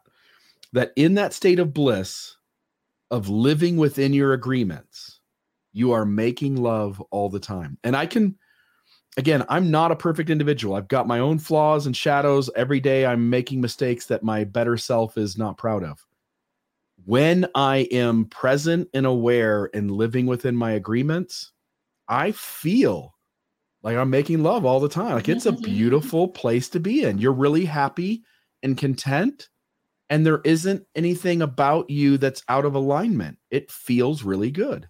It feels really good. It's like it's the best place about being, for me, like on the other side of nihilism, because once you get into that everything's an illusion space it can it can get a little bit dark but when you start to really say okay if if everything is um if everything is kind of transitory and everything is illusory then what do i want to do with this life? And when you start asking that question you start moving that needle of how can i with my right speech um, with not you know really caring about what people think of me what does my authentic like life look like? How do i want to spend my time on earth? And when you start creating that that has been just the greatest surprise on the other side of nihilism is that it it feels really good even in the face of knowing that i'm going to die even in the face of you know the sun blowing up and the earth you know going away and all of this being forgotten in the universe. Like even in the face of that i can really be happy with how my life's going right now. And that's been a really big shift that i've i've really enjoyed that i really couldn't see when i was still kind of just starting to have these conversations because it just felt like everything was falling apart you know before you start to get some momentum going on that authentic life which is really why I, try to help people with this in their own lives when I do coaching is because it's it's like you said it really can be a state of bliss and it's not dependent on anything. It's not dependent on hiding myself from the fact that I'm going to die or that my kids could die at any time or any of that. It's it's it's a state of bliss with eyes wide open which is really really beautiful. Yeah. I, I imagine that planet Earth in terms of its size in comparison with the universe would be sort of like a single cell in our body compared with our whole body. And that if you were to go to the other side of the universe, wherever we're at, whatever side we're on, wherever I'm sure we're not smack dab in the middle, go to the far end in your head and then look back and realize that whatever we're fighting about, you know, you and me have this conversation right here, it doesn't mean anything. It's meaningless. It, it's as if uh, it's as if uh, a few cells in your body wanted to debate, you know, whether Trump or Biden's more right, and the rest of your body doesn't care. Like it doesn't even know it. It doesn't even know what's going on. The rest of the universe could care less what we human beings are doing on this planet. Even if we destroy ourselves and, and take everybody with us, the rest of the universe could care less. This rock will not what we do on this rock is almost essentially not going to impact anything off of it. Um, and so as he gets ready to go into this idea of don't make assumptions, he says, everywhere you go, people are lying to you. You are lying to yourself, and they are lying to themselves. But he juxtaposes that truth, and that's true. He juxtaposes that truth against the third agreement, which is don't make assumptions. And when you know everybody's lying, it's not easy to not make assumptions, right? You kind of know when people are bullshitting you. But what he suggests, not that you put your life at risk at the expense of it, but that you start trusting people with what they say. Like my, like your job is to be honest with me and I'm going to operate on what you tell me and I'm not going to tell stories about what's going on inside of you I'm going to trust that you're going to, uh, as best as you can, represent your thoughts and feelings and behaviors with your words in a way that are aligned with what you actually are thinking, feeling, and doing. And that when you stop making assumptions, you take people at their word, you essentially place trust that if like you it's it's up to you to tell me what's really going on all I can do is take you at your word that something magical happens when you when you make that new agreement. Hmm.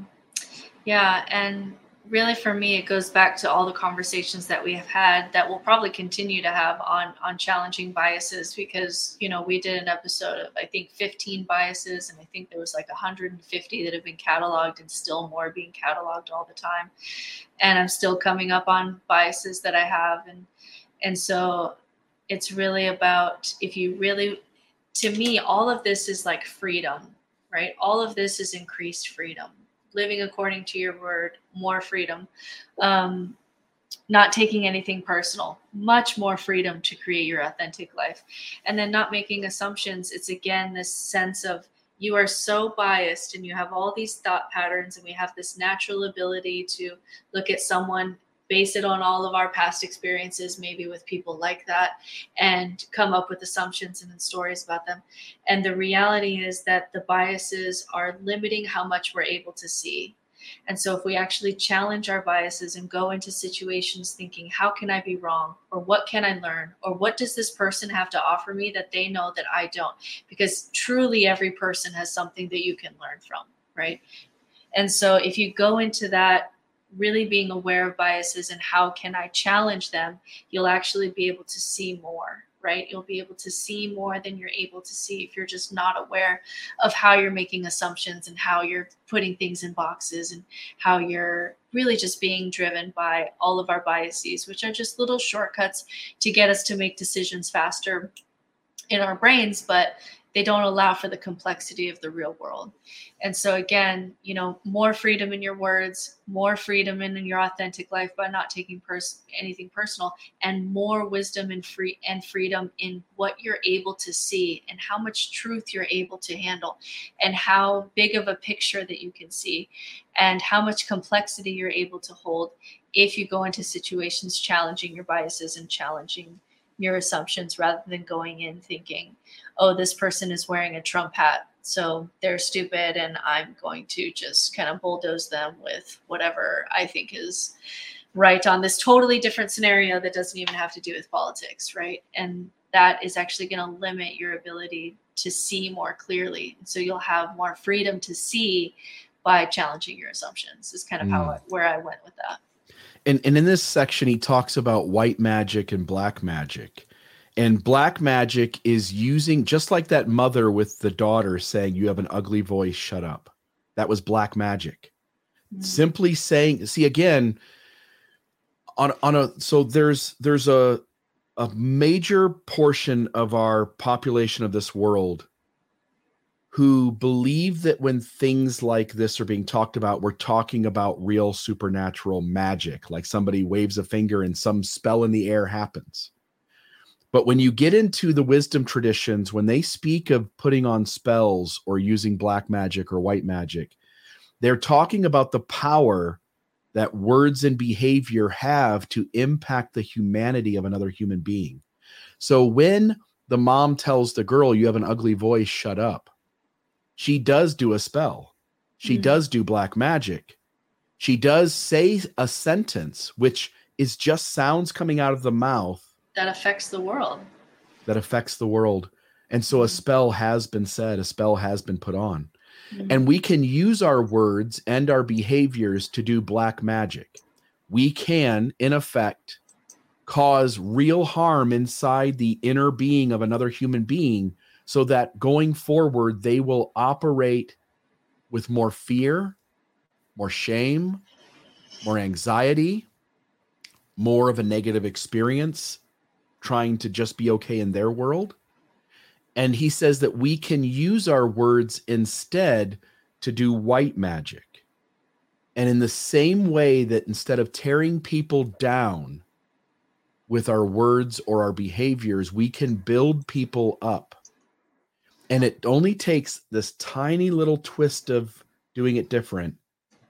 And i've seen this play out a thousand times to where i really do deeply believe in my core that if you are present and aware and try to keep say these four agreements or the eightfold path that you can you can show up every day really causing positive ripples in the world or you can do the opposite, continue to be stuck in ego, can st- continue to be stuck in past and future, and you can continue to do black magic too. Yeah, and this is where I sometimes see, even in myself, um, atheists really kind of stopping things in its tracks because what an atheist will sometimes say is that they'll look at the healing that kind of uh, shaman type places tend to do, or the what the white magic that you're talking about and they'll just say oh this is the placebo effect. And and um, he's really honest the author like yeah we call this the placebo effect but then for a lot of people that just ends the conversation like oh if it's not ultimately in some supernatural way real magic then um, you know just just don't touch it it's stupid right? But the the deeper question the more philosophical question is why does the placebo effect work why does it work at all? Why do we have the power in our brains that if we think that this pill is going to do something, it actually does something? Because the science is showing that the placebo effect, that placebo pill actually did something. It didn't react in the body just like a sugar pill, it reacted in the body like something more. So, why does that happen? Right. And so, it's, you know, there's this kind of deeper wisdom tradition of of using words and using these traditions and using rituals and using these um, practices that help you develop wholeness for this kind of whole body feeling for this kind of whole body healing and i'm becoming more and more interested in it whereas i think in my earlier years of of atheism or at least just kind of dealing with religious trauma, I would have been maybe too um, skeptical. But I'm I'm I'm opening up a little bit more into this space. Um, although I'll keep my skepticism with me when people make truth claims about faith healing. But there is something going on with our ability to even just gathering some friends and having them touch your body and hoping that you'll do better. People will say that's the placebo effect, but why is it working? Right. And so, how can we actually use these tools that actually do help people and get the mind and body kind of interconnected for healing um, in a way that we don't have to betray you know things we now know about science? And so that that world is very interesting to me and i'm learning more about it but i'm still i feel like a baby in kind of understanding this world. And isn't telling the kid your voice is horrible shut up isn't that also the placebo effect? Yeah like your like, words can't really hurt someone. Yeah and, and they, they will sing worse than they used to because you said that right? Because yeah. he'll kind of like fill in that self you know that self-fulfilling prophecy. So let me ask you i have i have um i have two questions for you. I have people who go to sedona and go and meet a shaman and they come back and they'll say that they've had experiences where the shaman will know things that there's no way that they could know right? They'll walk into these places these kind of sedona spiritual retreats and they have shamans and and you know the shaman will just look at my friend and just said you know you need to really let go of patriarchy. It's really limiting your your spiritual growth you know just on a first meeting. And i keep hearing experiences of people with shaman and i'm not quite sure you know with some of the things that we've talked about i feel like okay i i understand the science i feel like i understand what's going on i can separate what what could be real or maybe going on from maybe this the things that are attached to it that are maybe more baggage or supernatural. But when it comes to shaman, how do you kind of start to separate the two? Where do you feel about the magic of the shamans? I recently sat down in a lunch with two women, and these women were sharing um, their experiences sitting down and having some sort of seance. They both separately. This one went over here to see this psychic and this person went to see this medium and mm-hmm. uh, both these women shared the story that if and these are trustworthy women mm-hmm. um, they shared a story that if you believe their words about their experience the the ability to write it off as the psychic or medium is manipulating the situation they're speaking in generality like none of that works. These experiences were so profound that the skeptic in me had to really sit with like what does that mean? Mm-hmm. and i don't i don't have a good answer. Yeah i don't either. My hunch. All right so the logical me doesn't believe it and thinks there's another explanation mm-hmm. and somewhere inside of me is also a part there's also a part of me that thinks that there is a connective echo of energy that runs throughout this entire universe that we are all the universe expressing itself as, for instance, us humans for a little while. That there really is something about this universe, really is on a large scale, like this giant human body. And just like with humans, we don't recognize it, but our various organ systems have their own consciousness. And there's a lot of communication in between systems. And we don't know that the science says it's there, but we don't know that. We don't intuitively get it. Mm. And, and, yet it's real. And maybe we don't intuitively understand why, say, for instance, identical twins who are not together seem to have very connecting feelings and experiences and moments where something happens, right? That maybe there's something about this universe that we're all literally part of that is connected to itself Mm-hmm. And I'm willing, with a ton of skepticism, to let that sit at the table with my skepticism. Mm. And and let's just see what happens. Yeah. And I'm I'm more willing to go with you on that post kind of psychedelics than before. Because when I do psychedelic guiding with people, really, you know, I'm taking a, a smaller dose and I'm really doing it to tap into my intuition. I'm kind of helping to turn my own ego off so that I can tap into my intuition. And what I whatever I feel like I should do, I essentially just let myself do. So if I'm sitting with someone and it's really interesting that, you know, usually I wouldn't really care about how someone's breathing, but our subconscious is taking in all of this information. And it's really interesting when you do guiding with someone is that i'm just watching someone's body and i'll just feel like i really need to put a hand on their shoulder and maybe it's because my subconscious is really tuned in and I've watched that their breathing has changed. And maybe I haven't even noticed that I've noticed this. I've just, I feel like I should let this person know that I'm there. And after the trip, they'll tell me, you know what, the moment that you did that, it was the moment when I felt like i'm gonna i'm so alone and i'm gonna die. And then i felt your hand and i knew that it was okay. Now i didn't know why i did that. I just essentially follow my intuitions when i'm in that space and i'm getting better at doing that by by doing that with people. Um, but it, it it does make me think that for this shaman type person is there someone who can get so into that space that they're picking up on all this kind of subconscious information that we're not even aware of that enables them to really deeply connect with people without um, you know without you know I, I usually have to take a smaller dose to get there and they're doing maybe they've developed that skill into such a capacity that they're just able to go there with people and really deeply connect with them yeah. i don't know like you it's on the table for me but i'm gonna be like very very skeptical mm-hmm. before i like you know make any truth claims about it but um, I do like this concept that I heard from Sam Harris once that that not only is the universe more mysterious than we know, it's also maybe more mysterious than we can even imagine, right? Mm. And so we can imagine all these stories about gods and Lord of the Rings and fairy tales, but the actual universe that we're living in is more mysterious than maybe even we can imagine right? And that's still magic. Like out there, that's still mysterious to me. And I allow that to be there even with all of my skepticism. And someone asked Neil deGrasse Tyson, you know, how much of the universe do we know? And he said, um, we don't know what we don't know.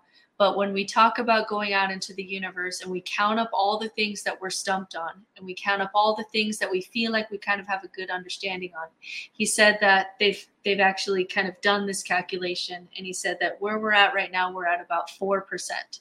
We feel like we have about a four percent understanding of of what we're seeing just with our telescopes as far as you know the universe. So that there's still a lot of work, room for there to be a lot of mystery that we don't understand. And and shamans is still in that category of a little bit mysterious to me but i would love to go see one sometime. Yeah.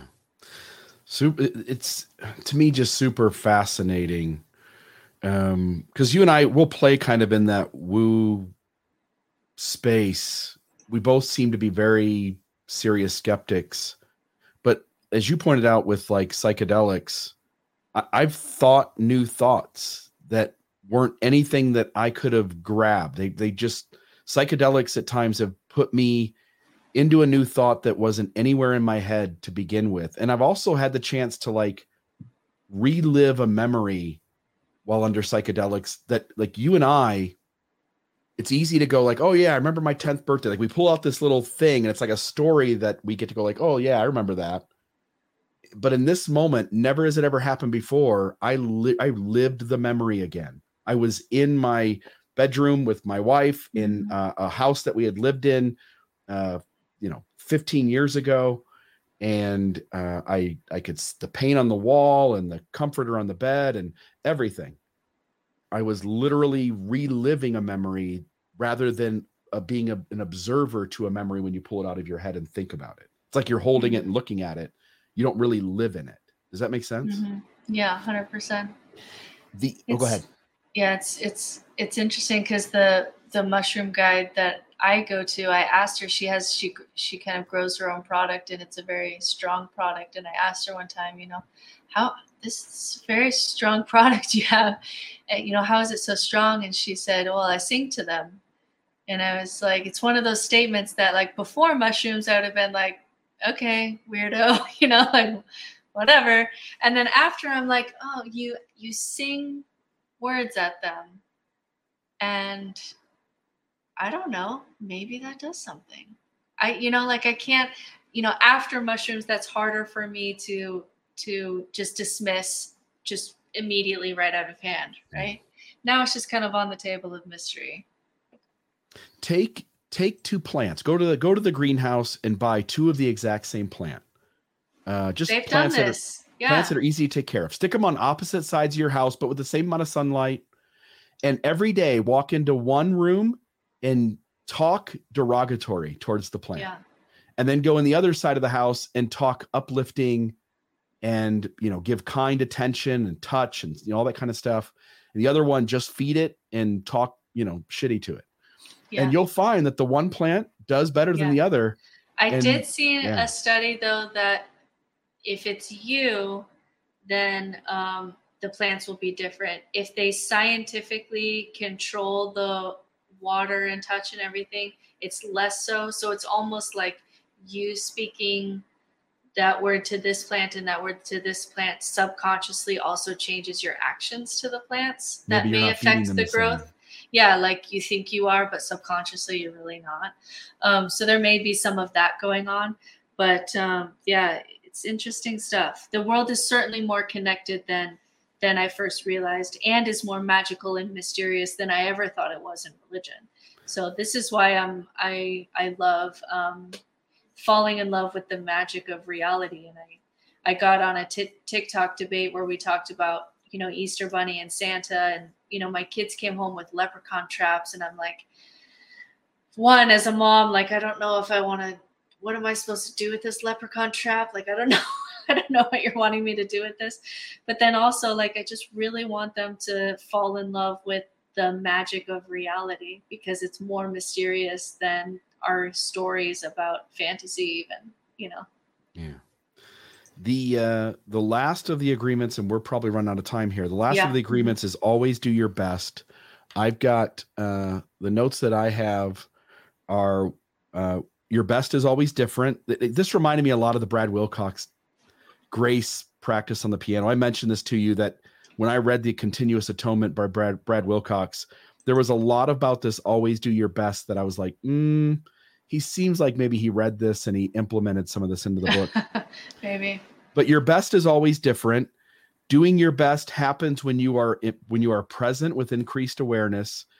Enjoy the action rather than the reward. In other words if you he he used the example of work. If you go to work monday through Mhm. friday 9 to 5 and you just are trying to get through it right? You're treating the present as if it's the past because you're looking forward to the future so you bust your ass all week at work now you have the weekend you want to have some fun, enjoy it, but before you know it, it's gonna be Monday again.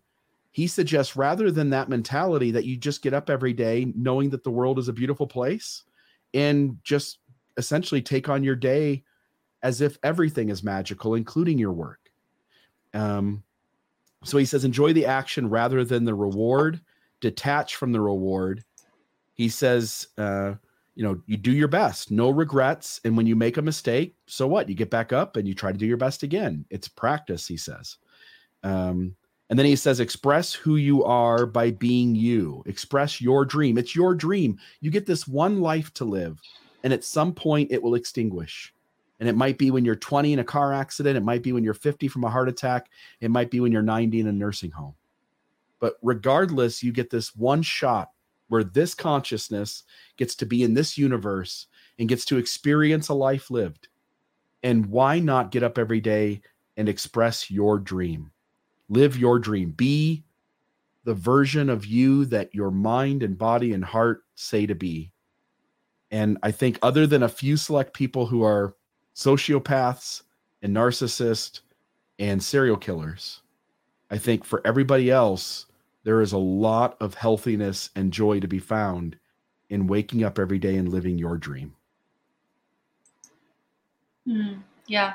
So at, at the very beginning, I I don't know. I was like resistant to this idea of always do your best because I feel like it's like on cat posters, like in your classroom since you were five years old. And I just didn't have like a natural reaction to it at first. But like if like if it would have been one of these other phrases that maybe I just have less baggage with, um, like I love the idea of detach from the from the reward because what you and I are doing podcasting like if we were doing this to become famous or to make a certain amount of money or convert a certain number of people if there was some outcome we were going for um, you know it's it would just make it absurd right? Because um, we do this specifically because we are detached from any reward of doing this. We're doing this specifically because we enjoy this conversation that we're having right now.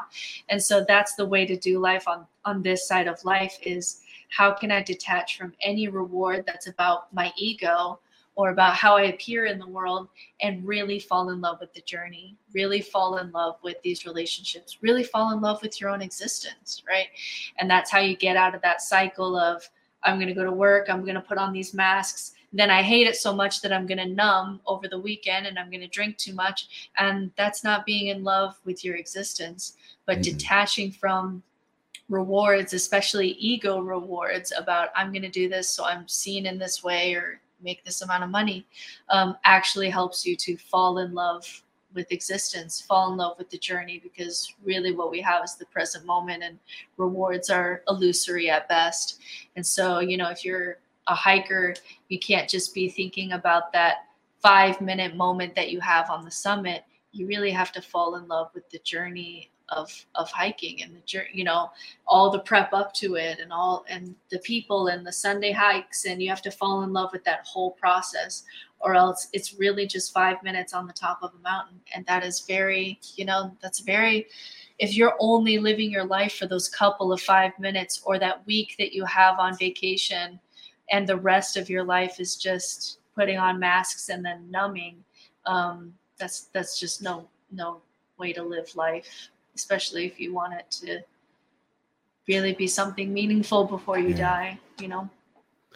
Totally. Um, any other thoughts here on this one? Always do your best. No, that's I like I like the detach from the reward. That's that's the phrase that got me. Yeah, and it's it's never like feeling shame or frustration at yourself for not doing your best in this moment. You just get up, dust yourself off, and you try again. I think it's the I think what he's speaking to is this conscious awareness of constant improvement rather than actually doing something perfectly from this point forward. That we all know that's impossible and he speaks clearly of it being impossible. But just to be motivated to get back on the track and try again. All right last thing here he says how to change your agreements things i wrote down. Can fight back against the judge and the victim a real warrior fights back against the ego voice. We can change our personal dream and the dream of the planet, where we are free to love and to be who we really are. Man, that sounds like a beautiful place. And, and having experienced that, experiencing that, I would say the majority of the time, mm. um, free to love and to be who we really are. Face our fears Stop feeding the voices. He says something about initiation of the dead.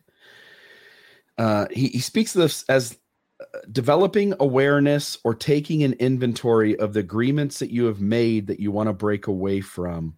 And then I went on another website and I was looking up this initiation of the dead. And one person wrote, Initiation of the dead is to take the angel of death as our teacher and learn to live every day as if the angel was only a couple of steps behind us. I believe this is the right way to live because most of the nonsense that I do in a day's time is not what I would be doing if I was really aware. What I would do instead is to love the people in my life. In other words, if you're aware that death is right there, and it really is, mm-hmm. like we're lucky we live in an age where most children survive childbirth, where most people live into their 70s or later, where most people have the ability to avoid the natural dangers of survival. And uh, in reality, that illusion prevents us from seeing that death is right there, right around the corner, and being aware that death is real. By the way, the moment I let go of religious belief, and I sat with the fact that my finite life would come to an end. My uh, taking my own behavior seriously and my propensity to want to, to grow and develop became exponentially greater.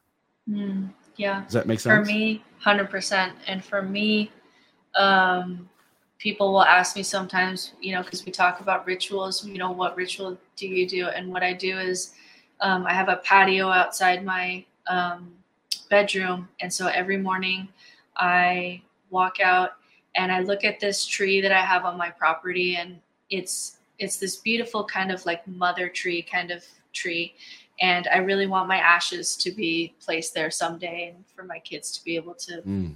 You know my kids play under it and it's kind of this tree that we sit under and spend a lot of family time mm. and I mm. want my ashes to be there and I'll look at this tree and I'll just you know it, it, this whole ritual takes me 10 seconds every morning because that's all I have as a mom. I simply take a breath, I look at this tree, I know, and I make the connection, like the angel of de- death connection, that whatever I am is going to be in this tree in not very long. And, but I have today, I have this moment to love my people, to take part in these projects that I love doing, even if there's no, you know, ultimate meaning or reality to reality. And, um, mm it's such a beautiful focus to my day but it didn't happen until like you said i had to let go of some fears i had to let go of some beliefs i certainly had to let go of a lot of identity and ego and fear of um, not being able to belong. But when you're able to let that go thinking of death is actually a really beautiful way to focus your life on how you want it to be intentional so that death isn't a surprise because that is to me the most painful thing i think that you could go through is to get to your end of the the end of your life having never taken off the mask having never done what you wanted to do. And you know if if that's it if that was your one life and you don't get another chance the feeling of regret that i would have in that moment I, f- I feel like would be the worst pain you know the most painful thing that i could go through. And so i really want to meet that moment daily of like this you know death is is near and it happens to everyone around me and it's going to happen to me but i have today and i have these people and i've and it makes me more willing to tell people stop and tell the people that i love them. It makes me more um, appreciative of things. It makes me you know less drug into all the drama and little things that make life frustrating. And so to me, and so there's a phrase that goes with this memento mori, remember that you will die. And so I just step outside in the morning, I take a breath, I look at the tree, I say memento mori, and then I start my day. And that's kind of my morning ritual. It's very, very quick, but I think it's a great one for really focusing what your life want, what you want your life to be. I really like it. He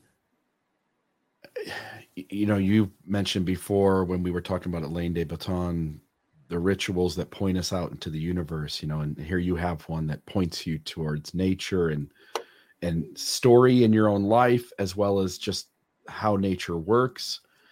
Um, at, when he gets to the end, excuse me, when he gets to the end, he talks about how this message of the four agreements is really sort of the message of Christ in the New Testament. And it mm-hmm. reminds me, and I, you know, I think along these lines all the time, but if you take the Christianity out of Christ and throw it off to the side, yeah, what you end up with is this Eastern wisdom teacher who's asking us to lose ourselves to find ourselves. There's death and resurrection. There is uh, the the encouragement to sit still in moments and to show up more present and aware. And I'm I'm not I'm not uh, exactly sure that he's wrong. I think that on some level, that base grounded level of whoever Joshua Bar Yosef was, it was an Eastern kind of wisdom teacher who was really calling for people to do something that was that would appear extremely similar to Buddhism or the Four Agreements or the Eightfold Path. Yeah, there's and, definitely a pushing on boundaries. There's a call to love outside of tribalism. Um, there's kind of an anti-materialism to it there's yeah there's a lot of these elements that are there of like wake up you know you're stuck in these structures and these laws and these rules and and there's something much deeper and there's transformation that is much deeper that is available to you but you you've got to kind of break through these these walls that are really a trap yeah totally um, I don't have anything else. That's all the ground I had, and we've gone our good two hours yeah. here. Any other thoughts from you? That's it for me. But I I really enjoy these conversations, and I really enjoy when you put together an episode because I feel like if I were to embarrass you for a second, I feel like when I first met you, you were podcasting and you were teaching when you were podcasting, and so I feel like I met you like when you were kind of this seed of what you are now, where it when you when we do episodes like this I get to hear you talk like a wisdom teacher. And I you had a seed of that when I first met you, but I feel like it's so much more than you know in the more than a decade that we've known each other. And so it's just really beautiful to just i love these where i, I really do learn from you. And i've learned from um, this book that you've recommended and also your comments and all of this. And i just love to hear you talk like a wisdom teacher because you could see the potential of that when i first met you but it hadn't become really actualized. It's just really beautiful. And and as always i you know the two hours goes fast for me because i just enjoy this I, I feel like one of these days I should take two edibles before I come on. and and I I wonder I wonder if you would notice more of that or less of that because I have a yeah. hunch about which one it is. and I don't maybe know if that's me. yeah, maybe one of these days when we pick a topic kind of like this one where I really know the ground pretty well. Yeah. That maybe I I could let you know ahead of time I'm going to do that and we'll see if it yeah, goes well. It's really beautiful stuff, man, and I and I enjoy it and I'm growing a lot from it. So I well, I really back at it. you. I mean, you you always talk as though you and I are on the same page that I see value in religion and I want to pick out the good things from it. And I'm going to tell you that's not true until I met you. you I only believe that because you've shown me the truth of it. Mm. Um, if it were up to me prior to you and I starting on this podcast, I would have said if I could snap my fingers and all of religion would be gone, I would have snapped them immediately. Mm-hmm. And you have helped me to understand that that technology and tools that have been necessary for hundreds of thousands of years for the human species to survive that we ought not in just a generation or two decide they're worthless mm. and throw them out. Now to be fair, we may if if we had that red button, we may still choose to push that red button, especially depending on the day. But at least we'd be hesitant about it because yeah. maybe we're a little bit more wise about I'd want to talk this. it out. yeah, we'd at least talk it out first. Whereas before we'd have just done it because like F all of this, you know. Yeah. Anyway, totally. and next week, so I loved this. And then next week, I'm super excited. We have Lisa Miller, the author of um, An Awakened Brain. It's going to be a huge episode for us. She's um, an amazing writer, and she's got all of the science of spirituality in the brain. And she is the expert on spirituality in the brain. And so we're going to pick her brain next week. So definitely tune in to next week's episode um, with Lisa Miller. It's going to be a really good one. Britt has done a beautiful job securing really high end uh, primo guest. And I really just cold call or cold email these people, and just some of them are just very gracious and yeah. and uh, will respond, and I really appreciate it. So I'm in the works of trying to get us Steven Hassan uh, for oh, mind yeah. control. And so I I'm saw him on of, some other stuff, and I got I got jealous too. I was like, hmm. That that other stuff pointed him our direction, and I've already emailed him. He's he's likely will do it. So we'll see what happens. Yeah, awesome. All cool. right, we'll keep tune in we'll next keep week having this conversations. Lisa Miller and folks, please, if you're liking this stuff, the the best way you can show us that you like this stuff is to go onto almostawaken.org and donate five bucks a month help us to have enough funds coming in that we can support Britt in spending her time and energy here. And uh, th- that's the greatest way you can say thank you. For those who do support the program, super thanks to you. For folks who tuned in, uh, deeply appreciative of all of you. Um, uh, if you want to support the podcast, almostawaken.org. Uh, and we're just going to keep having these conversations, and uh, hopefully, you folks are benefiting in ways Yeah. that show up in your real life. For as long as it's helpful for people and if you Yeah. know if it comes to a day that's not helpful for people then we'll move on to other projects but yeah, Yeah. please let us know that the, these conversations are helpful for you so that we can really put and focus our time and energy on getting the best guests and, and best content we have for you guys Yep. Subscribe, like us, share us where you can. Give us a five star review on Apple. Otherwise, folks, have a great week. And uh, Britt, thanks so much. yeah see you next week everyone thanks This has been another Almost Awakened episode. Check us out at almostawakened.org, where you can check out past episodes, make a donation to keep this podcast running, email us a question or comment, or find out more about the resources shared in today's episode. For coaching opportunities or extra support, visit no-nonsense spirituality.com to meet with certified spiritual director Brittany Hartley.